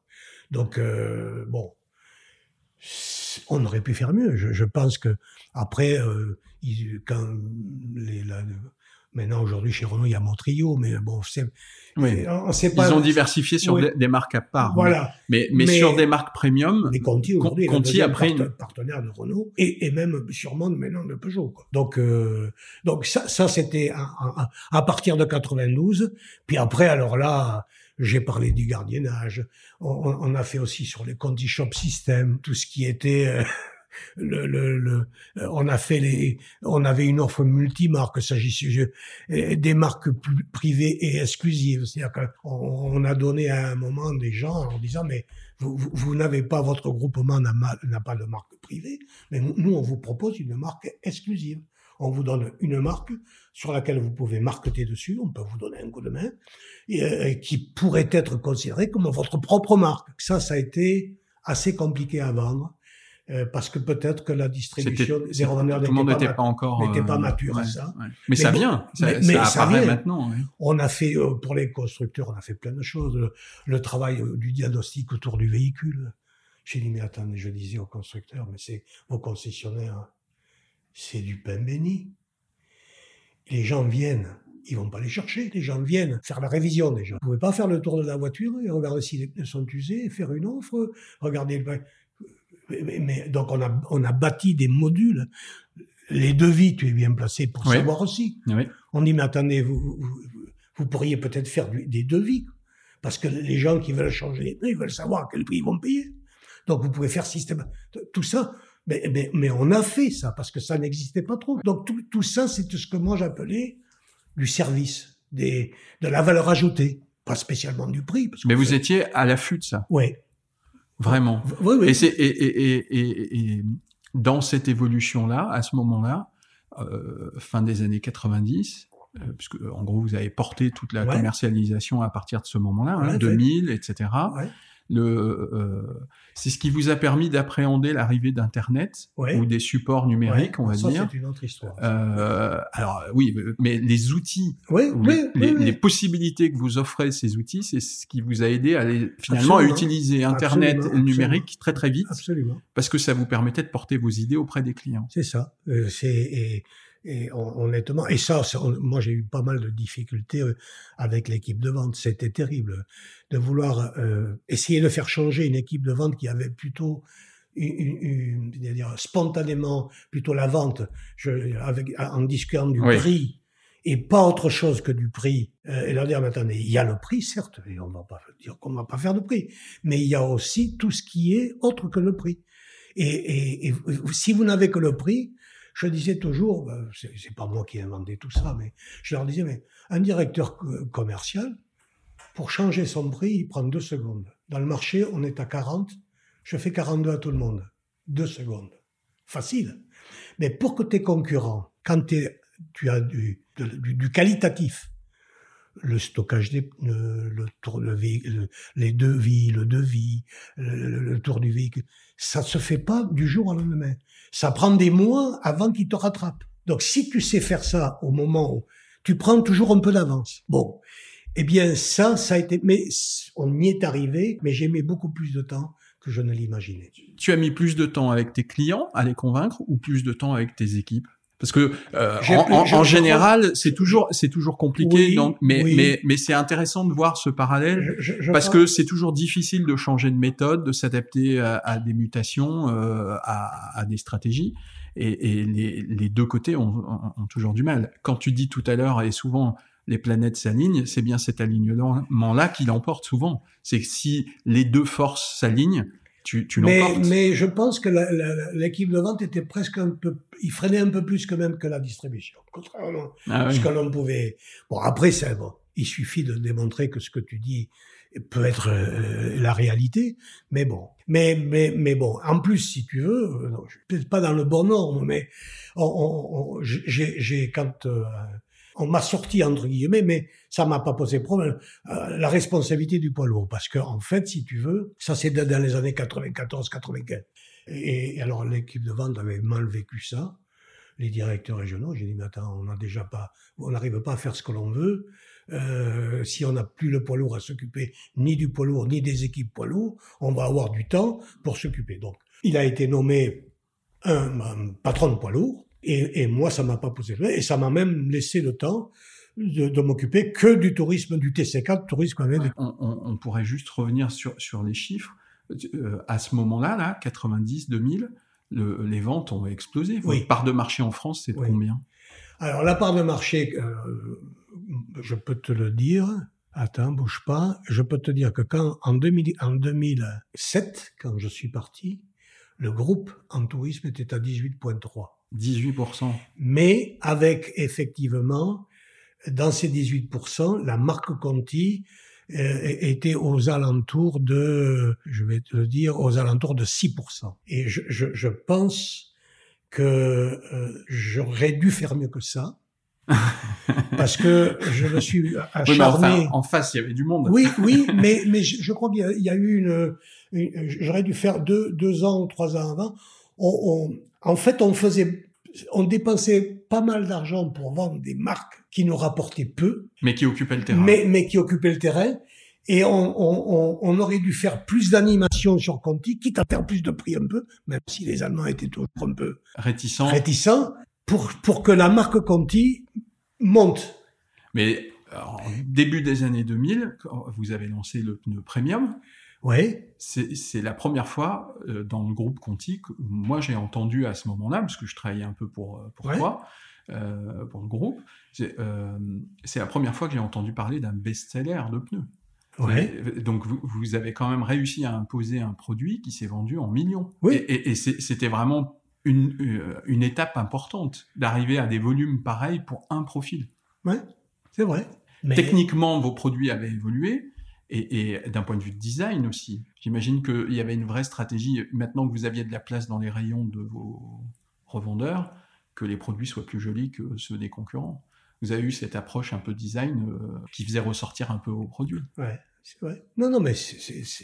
Oh, euh, il y a aussi un endroit où j'ai parlé des constructeurs, mais la, deuxième chose aussi, parce que bis repetita, comme dirait Dreux, quand il a été question, puisque j'ai été aussi patron à un moment, de la, des, des centres auto. Et les centres auto, on, si on s'était pas privé de mettre la marque Conti chez les concessionnaires, euh, je ne vois pas pourquoi on ne pouvait pas vendre de pneus Conti chez Feu Vert, chez Speedy, et donc on a aussi fait ça.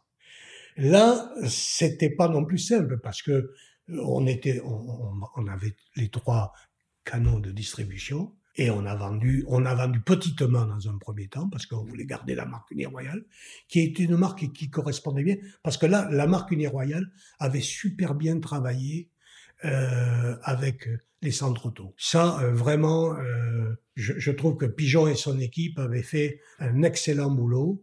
Et, et donc, c'était idiot de ne pas en profiter. Mais on, on, a, on a rentré Conti progressivement chez Speedy, chez enfin, un peu partout quoi, chez Lotto, chez bon, on a, euh, mais on voulait pas trop bousculer les choses. Donc ça aussi, c'était, c'était ce qui m'a permis en 95, pour pouvoir faire correctement ton boulot, de faire de la spécialisation des équipes de vente par canal. Il y avait une équipe... Quel effectif à ce moment-là? Parce que là, euh, ah. toi, t'es parti, vous étiez un, toi. Mm. Après, vous as embauché une ou deux personnes, mm. et puis après, tu te retrouves directeur des ventes. Entre temps, vous fusionnez avec Uniroyal. En, en, dans cet espace-temps là, l'équipe commerciale de Conti, c'était combien? Poids lourds réunis, même si vous avez divisé du coup après les équipes, etc.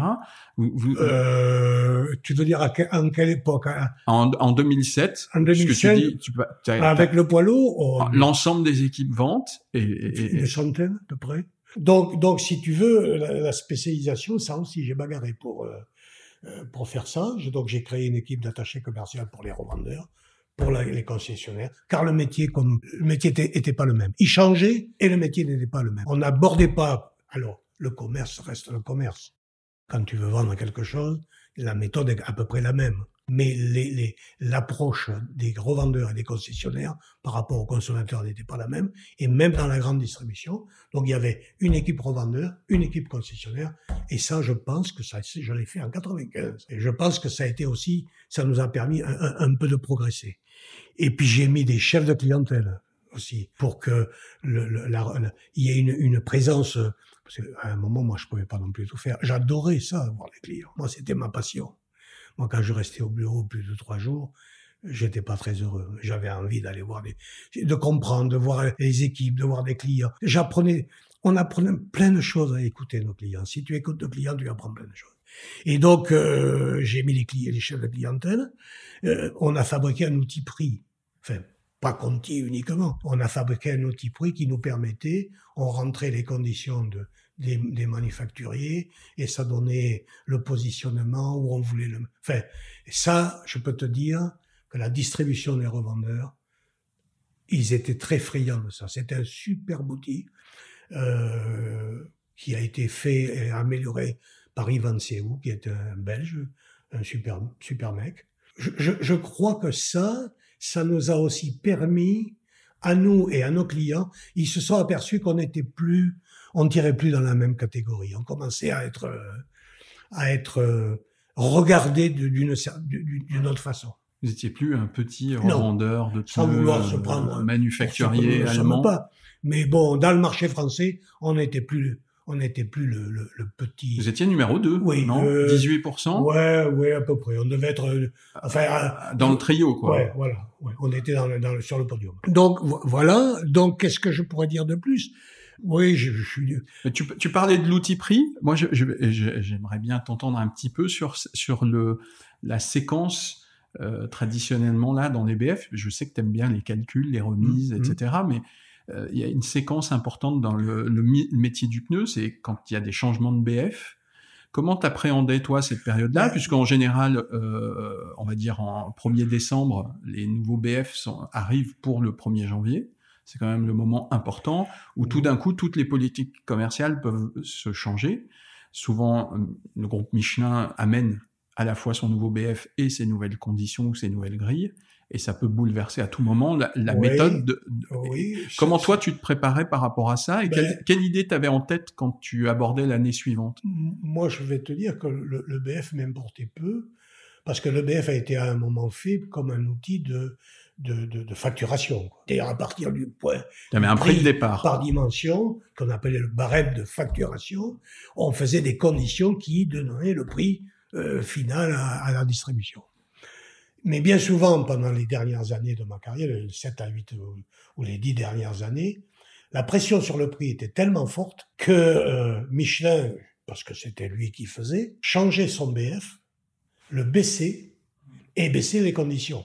C'est-à-dire que le BF était à 100, il le mettait à 90, si les conditions étaient à, 20, étaient à 30, il les mettait à 20.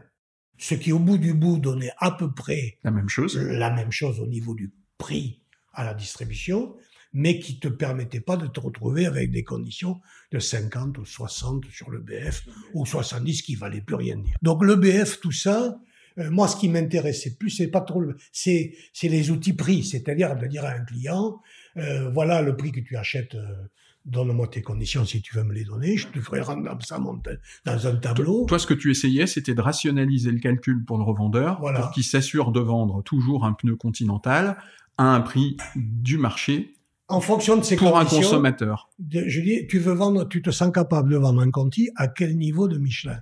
Si Michelin est 100, dire BF moins ses conditions, est-ce que tu es capable de le vendre à 92, 94, 96 Parce que plus tu vas le vendre proche de Michelin, plus tu vas gagner d'argent.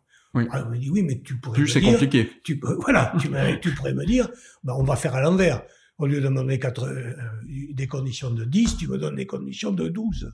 Et à ce moment-là, je change pas mon prix de vente, j'ai le même écart entre Conti et Michelin.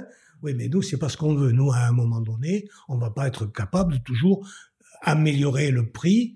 Donc, il faut que chacun travaille de son côté. Et donc, cet outil-là permettait, avec des graphiques, de montrer à quel prix. Et, ben, et on est arrivé, on est passé de 88 en Conti je sais plus en quelle année, 88 par rapport à Michelin 100, à 96 ou 97 en 2005, 2006 ou 2007.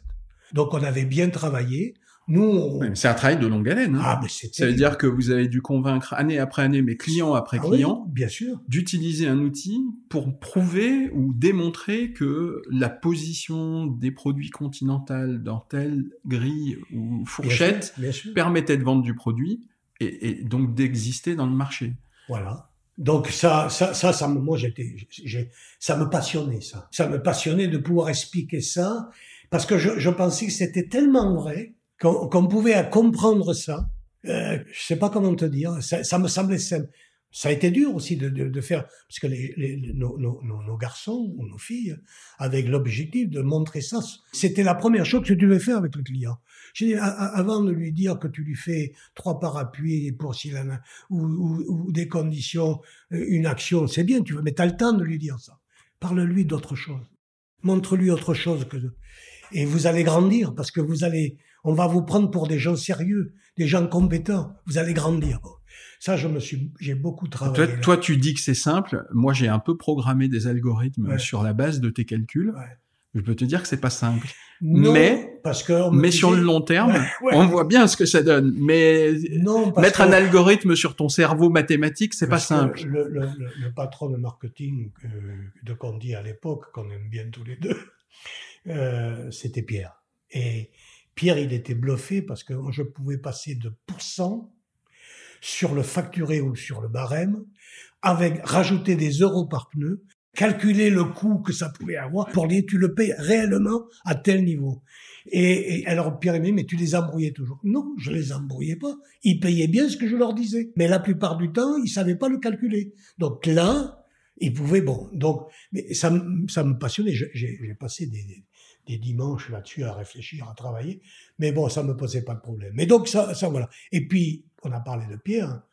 Alors, il faut quand même dire que euh, l'époque de Pierre, il nous a aussi drôlement de là, avec aussi l'Allemagne. Mais euh, c'était vraiment euh, un, un, marketing novateur axé sur l'image. Le foot avec l'Olympique lyonnais, c'est Pierre. Hein. Quand il a proposé ça, tout le monde a dit oh, mais, mais vous êtes fou. Et comme il est un peu tenace, et, et, on peut quand même dire que pendant quelques années, ça nous a donné quand même la Fun Cup. Non, c'était une accélération par rapport à tout ce que vous aviez Ah, commencé. abso- absolument. À, à, à Andros. Andros, Ouais. ça existe. Andros, je suis pas sûr que ça existait avant Max Mamère. Si je, Non, je crois que c'est lui qui a créé ça. c'est, les outils d'aide à la vente, le Promesteam, c'était quand même. Donc, euh, il faut pas oublier que ça aussi, quand je parle de planète, tout ça en même temps, Mais enfin, comme tu l'as dit, toi, tu as été recruté à une époque, tu as fait partie de ces jeunes euh, avec Jacques Dreux, et, vous-même, à votre tour après, vous avez fait monter un certain nombre de jeunes de marketing, de commerce, d'administration, et vous vous êtes entouré, et il y a énormément de monde qui vous a suivi, accompagné et succédé d'ailleurs. Oui, oui, c'est vrai. Et je trouve que, je, enfin, comment te dire, c'était fantastique parce que euh, quand je rencontrais des collègues, euh, je vais te raconter une anecdote, je ne voudrais pas trop parler de, de, de, de moi là-dessus, mais il y a tu peux. Un, ouais, non, mais c'est pas très intéressant. mais, mais, mais bon, ça, de temps en temps, ça te flatte un peu. Bridge, à un moment, on était à la convention de Silicon à Venise, et il y avait un nouveau patron de Bridgestone qui est arrivé. Euh, je, je, je crois qu'il est aujourd'hui, je sais pas s'il est pas chez, je, je, il est toujours en activité, me semble-t-il. Je me rappelle plus son nom. Le mec, ça faisait qu'un an et demi qu'il était directeur commercial de Bridgestone. Et quand on est arrivé en tant que Silicon, à la convention de Silicon, à euh, Venise, à un moment, il a dit à quelqu'un, mais putain, excusez-moi l'expression, pas de gros mots, comment il fait Guesnay Mais c'est incroyable. Il connaît le grand-père, le père et les enfants de la quasi-totalité des gens qui sont là. Et qui plus est, il embrasse toutes les femmes qui, de, de, des distributeurs. Mais c'est incroyable, quoi. Alors, j'aurais répondu, moi, parce que je pense pas que c'est un exploit. Mais ça faisait 25 ans. Oui, que tu as été sur Que j'étais sur le terrain, en tant que directeur ou des ventes ou commercial, et que je voyais beaucoup, beaucoup, beaucoup de clients, et que je m'occupais de ces gens-là, parce que pour moi, un client, c'est sacré. Sans client, tu vis. Ils ah. sont pas toujours marrants. Il y en avait qui étaient pas toujours marrants, quelquefois excessifs, et, et pas, et pas, comment dire, euh, ils se souvenaient pas. Ils avaient quelquefois la mémoire courte. Mais c'était nos clients. Et les clients, euh, voilà. Donc je dis, en 25 ans, si tu fais pas ça, t'es quand même pas bon. Mais ça, ça, ça m'avait, ça m'avait, moi je m'en étais jamais aperçu parce que je le faisais naturellement. Je ne dis pas, putain, tu connais. Oui, je connaissais tout le monde. C'est ton parcours. Mais, mais, mais je, je parce que je. Parce que quand tu rentres dans un atelier, tu es chez toi. Chez Poète, je faisais pareil. Fait, je, je, voilà, oui, jamais. Mais je disais toujours à l'équipe, allez toujours saluer les monteurs dans les ateliers. Parce que je peux vous dire que c'est pas toujours le cas. Il faut aller leur dire bonjour, puis tu peux discuter un peu. Parce que c'est très important pour moi. Enfin, ça, c'était un point important pour moi. Voilà un peu ce que. Alors, je sais pas, tu m'as dit que tu avais des questions. Donc Oui, j'ai encore quelques questions. je, hein, je, vais pas te laisser partir comme ça. Je, te tiens. Je, peux, je, vais essayer d'y répondre. Alors, j'ai quelques questions à reprendre un peu par rapport à ton parcours. Ta plus belle victoire, ta plus belle course, un sujet sur lequel tu t'es senti vraiment euh, gagnant? Euh, comment je pourrais te répondre? Il y a oui, je pense que la, la création, la mise en place d'équipes spécialisées par par canal de distribution était une victoire. Parce que tu as vu des résultats euh, assez rapidement. Je, pense vraiment ça. La plus belle victoire pour l'entreprise, pour moi, c'est tout ce qui a été sur les outils. L'outil la différenciation du groupe. La, quoi. La, la, la, mise en place de multi-brand stratégie avec euh, tout ça. Pour moi, ça, ça a été, des, des, ça a été déterminant. pour moi, hein, je, je, me le suis approprié parce que euh, je, je, trouvais ça très intéressant et important plus belle victoire, euh, c'est que je, quand je suis parti, j'ai senti que les gens euh, ont avec une certaine reconnaissance. En 2007, quand, ou 2008, quand je suis parti, dans la salle, il y avait peu de gens que je n'avais pas embauchés. Ah oui, bah tu vois, c'est ce que je te disais. Tu as quand même porté beaucoup de monde. Euh, et bon, j'ai senti que c'était une étape importante. Bon, mais bon, il fallait, il fallait parce qu'en fait, bon, ça c'est un secret de Polichinelle. Jürgen Schmidt avait demandé à ce que nous partions pas ensemble avec Jacques, en même temps. Pas ensemble, mais en même temps. Parce que Jacques est parti un an après toi, c'est ça? Et j'ai dit à Jürgen, écoutez, parce que je le tutoyais pas à cette époque-là, j'ai dit, écoutez Jürgen, je pense que même si ça va me manquer, je me sens plus prêt dans ma tête à partir avant Jacques, parce que lui, je le sens pas du tout prêt.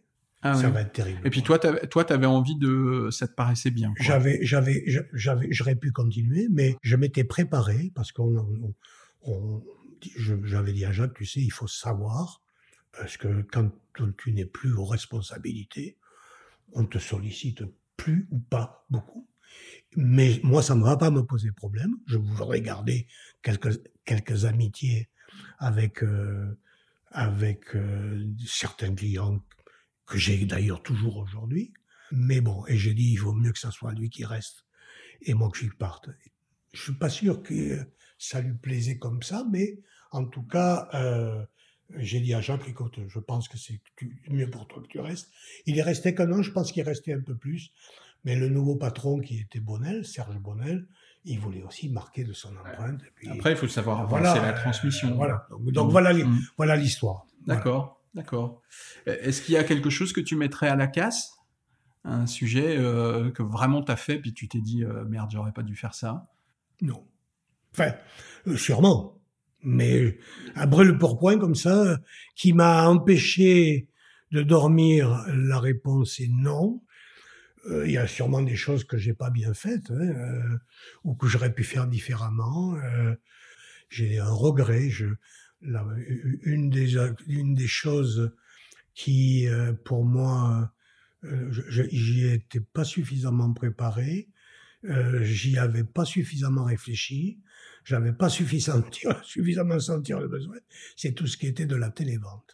ça, c'est un truc qui est qui était un peu... Alors, parce que j'aime pas le téléphone, moi. Déjà, en tant que personne, je, je, téléphone peu et je suis rarement avec le téléphone à la main. Et pour moi, faire des affaires par téléphone, j'étais... Alors, pour le coup, j'étais pas très doué. Mais à titre perso, je, je dois remercier là aussi un garçon qui m'a bien aidé, c'est Benoît Salmin, qui... Euh, euh, qui lui était un Belge, qui venait, qui est venu en tant que marketing, euh, avant Pierre, et qui m'a qui m'a éclairé là-dessus. Alors, je suis pas devenu un champion, mais je je je je, je pense que ça, ça a été. Mais autrement, ça c'est un truc que j'ai un, j'ai un regret de. J'aurais dû le faire plus tôt. J'ai une deuxième chose que j'aurais dû aussi faire plus tôt. J'aurais dû me dire aux alentours des années 2003, 2004, 2005 de mettre plus de moyens sur la marque Conti sur laquelle on avait du gras et de en mettre pour accélérer quoi pour augmenter la part de marché de Conti. C'est quelque chose que t'as pas fait. C'est euh, j'avais une part parce que je, je, je, dis toujours quand je suis parti Conti était à 18.3 on avait 5 500 000 pneus quand en 2014 on a eu la gentillesse de nommer les volumes ils étaient toujours à 17.6 toute marque par contre, ils avaient largement progressé, sur la marque sur la marque Conti. Et ça, chapeau, parce que ça, c'était bien. Et c'est pour ça que je dis que moi, j'ai un peu ce regret-là. Mais au niveau du volume absolu, on avait encore un point de marché supplémentaire. Donc, je, bon. Mais, mais si tu veux, voilà un peu, euh, euh, parce que euh, en 2000, alors je sais pas si je peux le dire, mais en 2014 ou en 2018, Conti avait presque 10% euh, de part de marché, la marque. Ça veut dire que Conti est aujourd'hui, et aujourd'hui c'est toujours le cas, est toujours et aujourd'hui la deuxième marque du marché après Michelin en tourisme TC4. En poids lourd non, mais là c'est pareil, ils ont une gamme depuis trois ans, trois quatre ans en poids lourd exceptionnelle, très bonne. Non, euh, honnêtement, c'est facile de travailler. Ah, non, pas dire ça. Mais c'est pas très compliqué de travailler chez Conti, me semble-t-il. voilà. voilà. Mais les positions, les positions que vous avez mises euh, en place euh, sont maintenues. On, oui, on peut considérer ça comme ça. C'est-à-dire que euh, le groupe Continental en France est devenu un des groupes majeurs ah dans le dans le pneumatique. Moi, j'avais pensé que parce qu'on serait plus là, ça allait s'écrouler. Je, je Mais tu avais mis en place des gens pour ça. Oui, bien sûr. Et puis euh, j'ai embauché Pierre, j'ai embauché Bernard Power qui a tout à fait prolongé euh, le travail qui avait été fait. Euh, j'ai embauché Jérôme, il est venu dans mon équipe. Jean-Philippe Doux aussi. Enfin, j'ai, enfin, je veux dire. T'as poussé comme on t'avait poussé? Pareil, et on a essayé, j'ai essayé de faire avec les gens ce qu'on a essayé de faire, ce qu'on m'a fait pour moi. Enfin, il me semble quoi. Et Sandrine, euh, euh, enfin, c'est des gens avec qui j'ai passé des moments. On a passé des moments commerciaux et personnels, mais commerciaux fantastiques. des fois, on sortait de, de négo en disant là, aujourd'hui, pas aller manger, on n'a pas volé notre, notre repas. Ouais, non, mais c'était bien. Puis, c'était l'esprit de challenge. Moi, j'aimais ça. j'aimais ça, mais pas pour euh, euh, se la péter. Je, je, je, honnêtement, ça, je m'en foutais. D'ailleurs, j'ai jamais trop aimé prendre le micro à Pierre Guérard. Si tu lui caches pas le micro, il, il, prend, il se jette sur le micro, quoi. Hein, Pierrot? Mais euh, moi, c'est, c'est pas un truc qui me. D'abord, c'était pas là où j'étais le meilleur, euh, entre guillemets. Et puis bon, mais c'était pas. J'ai, je sais pas comment te dire. J'en ai jamais trop tiré une gloriole personnelle. Simplement, je, sais ce que c'était Conti en 71, parce que je, dernière anecdote que je peux raconter, je me suis retrouvé encore en, dans les trois mois de, de, de je dirais, d'essai. je me suis retrouvé à Ussel, en Corrèze, un jour de novembre. J'avais pris une chambre, un hôtel euh, que je connaissais pas bien, euh, où les, la tapisserie était pas terrible, où la peinture du plafond était presque noire, pas, trop blanche. Il faisait un froid de gueux et il y avait 20 cm de neige dehors. Et j'avais vendu trois chambres dans la journée. Et je me suis dit, Joël, où est la corde pour te pendre? Et j'ai dit, écoute mon gars, c'est pas le moment, ça va arriver sûrement. Tu vas dormir, et demain ça ira mieux. Et le lendemain, j'avais un peu vendu et c'était mieux. Mais pour te dire, euh, honnêtement, à l'époque, c'était pas. Mais il y avait, il y avait, il y avait des moments, euh, des moments euh, fantastiques. Mais hmm. il y a aussi des moments durs, quoi. Hein, voilà. C'est marrant que tu, tu, tu parles de cette de cette motivation que tu t'es mis en tête à ce moment-là, dans ces moments difficiles. Ah, parce que moi, je t'ai connu comme ça, euh, sans que j'ai par, ailleurs des moments difficiles, mais euh, à plusieurs reprises, on s'est croisés euh, dans des étapes professionnelles. Et tu as toujours été derrière moi à me souffler, vas-y, c'est bien, avance, continue, tu vas y arriver. et, et, c'est vraiment enfin, un des éléments que, qui m'a incité aussi à te proposer de participer à, cet enregistrement, parce que je trouve que c'est une, note importante dans ta personnalité de, toujours dire, OK, c'est pas forcément super là, mais il faut y aller, il faut continuer, il faut avancer. ça m'a toujours marqué, parce que dans mon histoire, tu as toujours été cette personne-là qui dit, vas-y, avance, continue. je vois deux choses. Je suis plutôt quelqu'un qui voit la bouteille à moitié pleine qu'à moitié vide. en général, tu la bois aussi. Oui, plutôt bien d'ailleurs. et, je, dis toujours, c'est dans les moments, c'est quand les temps sont durs que les durs s'en sortent. Et je, pense que rien n'est définitif. Et je pense que les moments difficiles ternent à progresser, plus que dans les moments trop faciles pour moi. Et, ça, c'est quelque chose que, que, que j'ai fait pour moi, parce que mon père disait toujours, euh, qui travaille pas mange pas. Ça aussi, papa, je n'étais pas très content parce qu'il m'a fait baver. Mais au bout du bout. Mais il t'a mis sur la bonne voie. Il faut travailler. voilà ce que je pourrais dire. Super. Écoute, merci beaucoup, euh, Joël. C'était un bon moment pour moi. J'ai oublié plein de choses, mais oui. je, je, la chronologie ne va pas être très bonne. Mais peu importe, en tout cas, je, Écoute, on a fait des marches avant, des marches arrière, mais, on a couvert pas mal de choses, et ça résume un beau parcours de 38 ans, donc, chez, chez Continental. 71-2008. Ouais, avec une progression, et vraiment, c'est vraiment intéressant, et je te remercie d'avoir partagé tout ça avec moi. Je t'en prie, c'est un plaisir. J'espère que ça, ça, ça, ça, ça, te va bien et que tu, tu pourras faire, faire bon, bon usage. J'espère bien. Merci beaucoup, Joël. À, très bientôt. Merci. Au revoir. Au revoir. Merci à tous d'être restés, de nous avoir écoutés. J'espère que cette première interview aura été pour vous une découverte et un, moment agréable en compagnie de Joël. Comme c'est un premier épisode, je, voulais vraiment remercier euh, notamment Christine la femme de Joël, qui a tout fait pour que euh, ce podcast euh, ait lieu.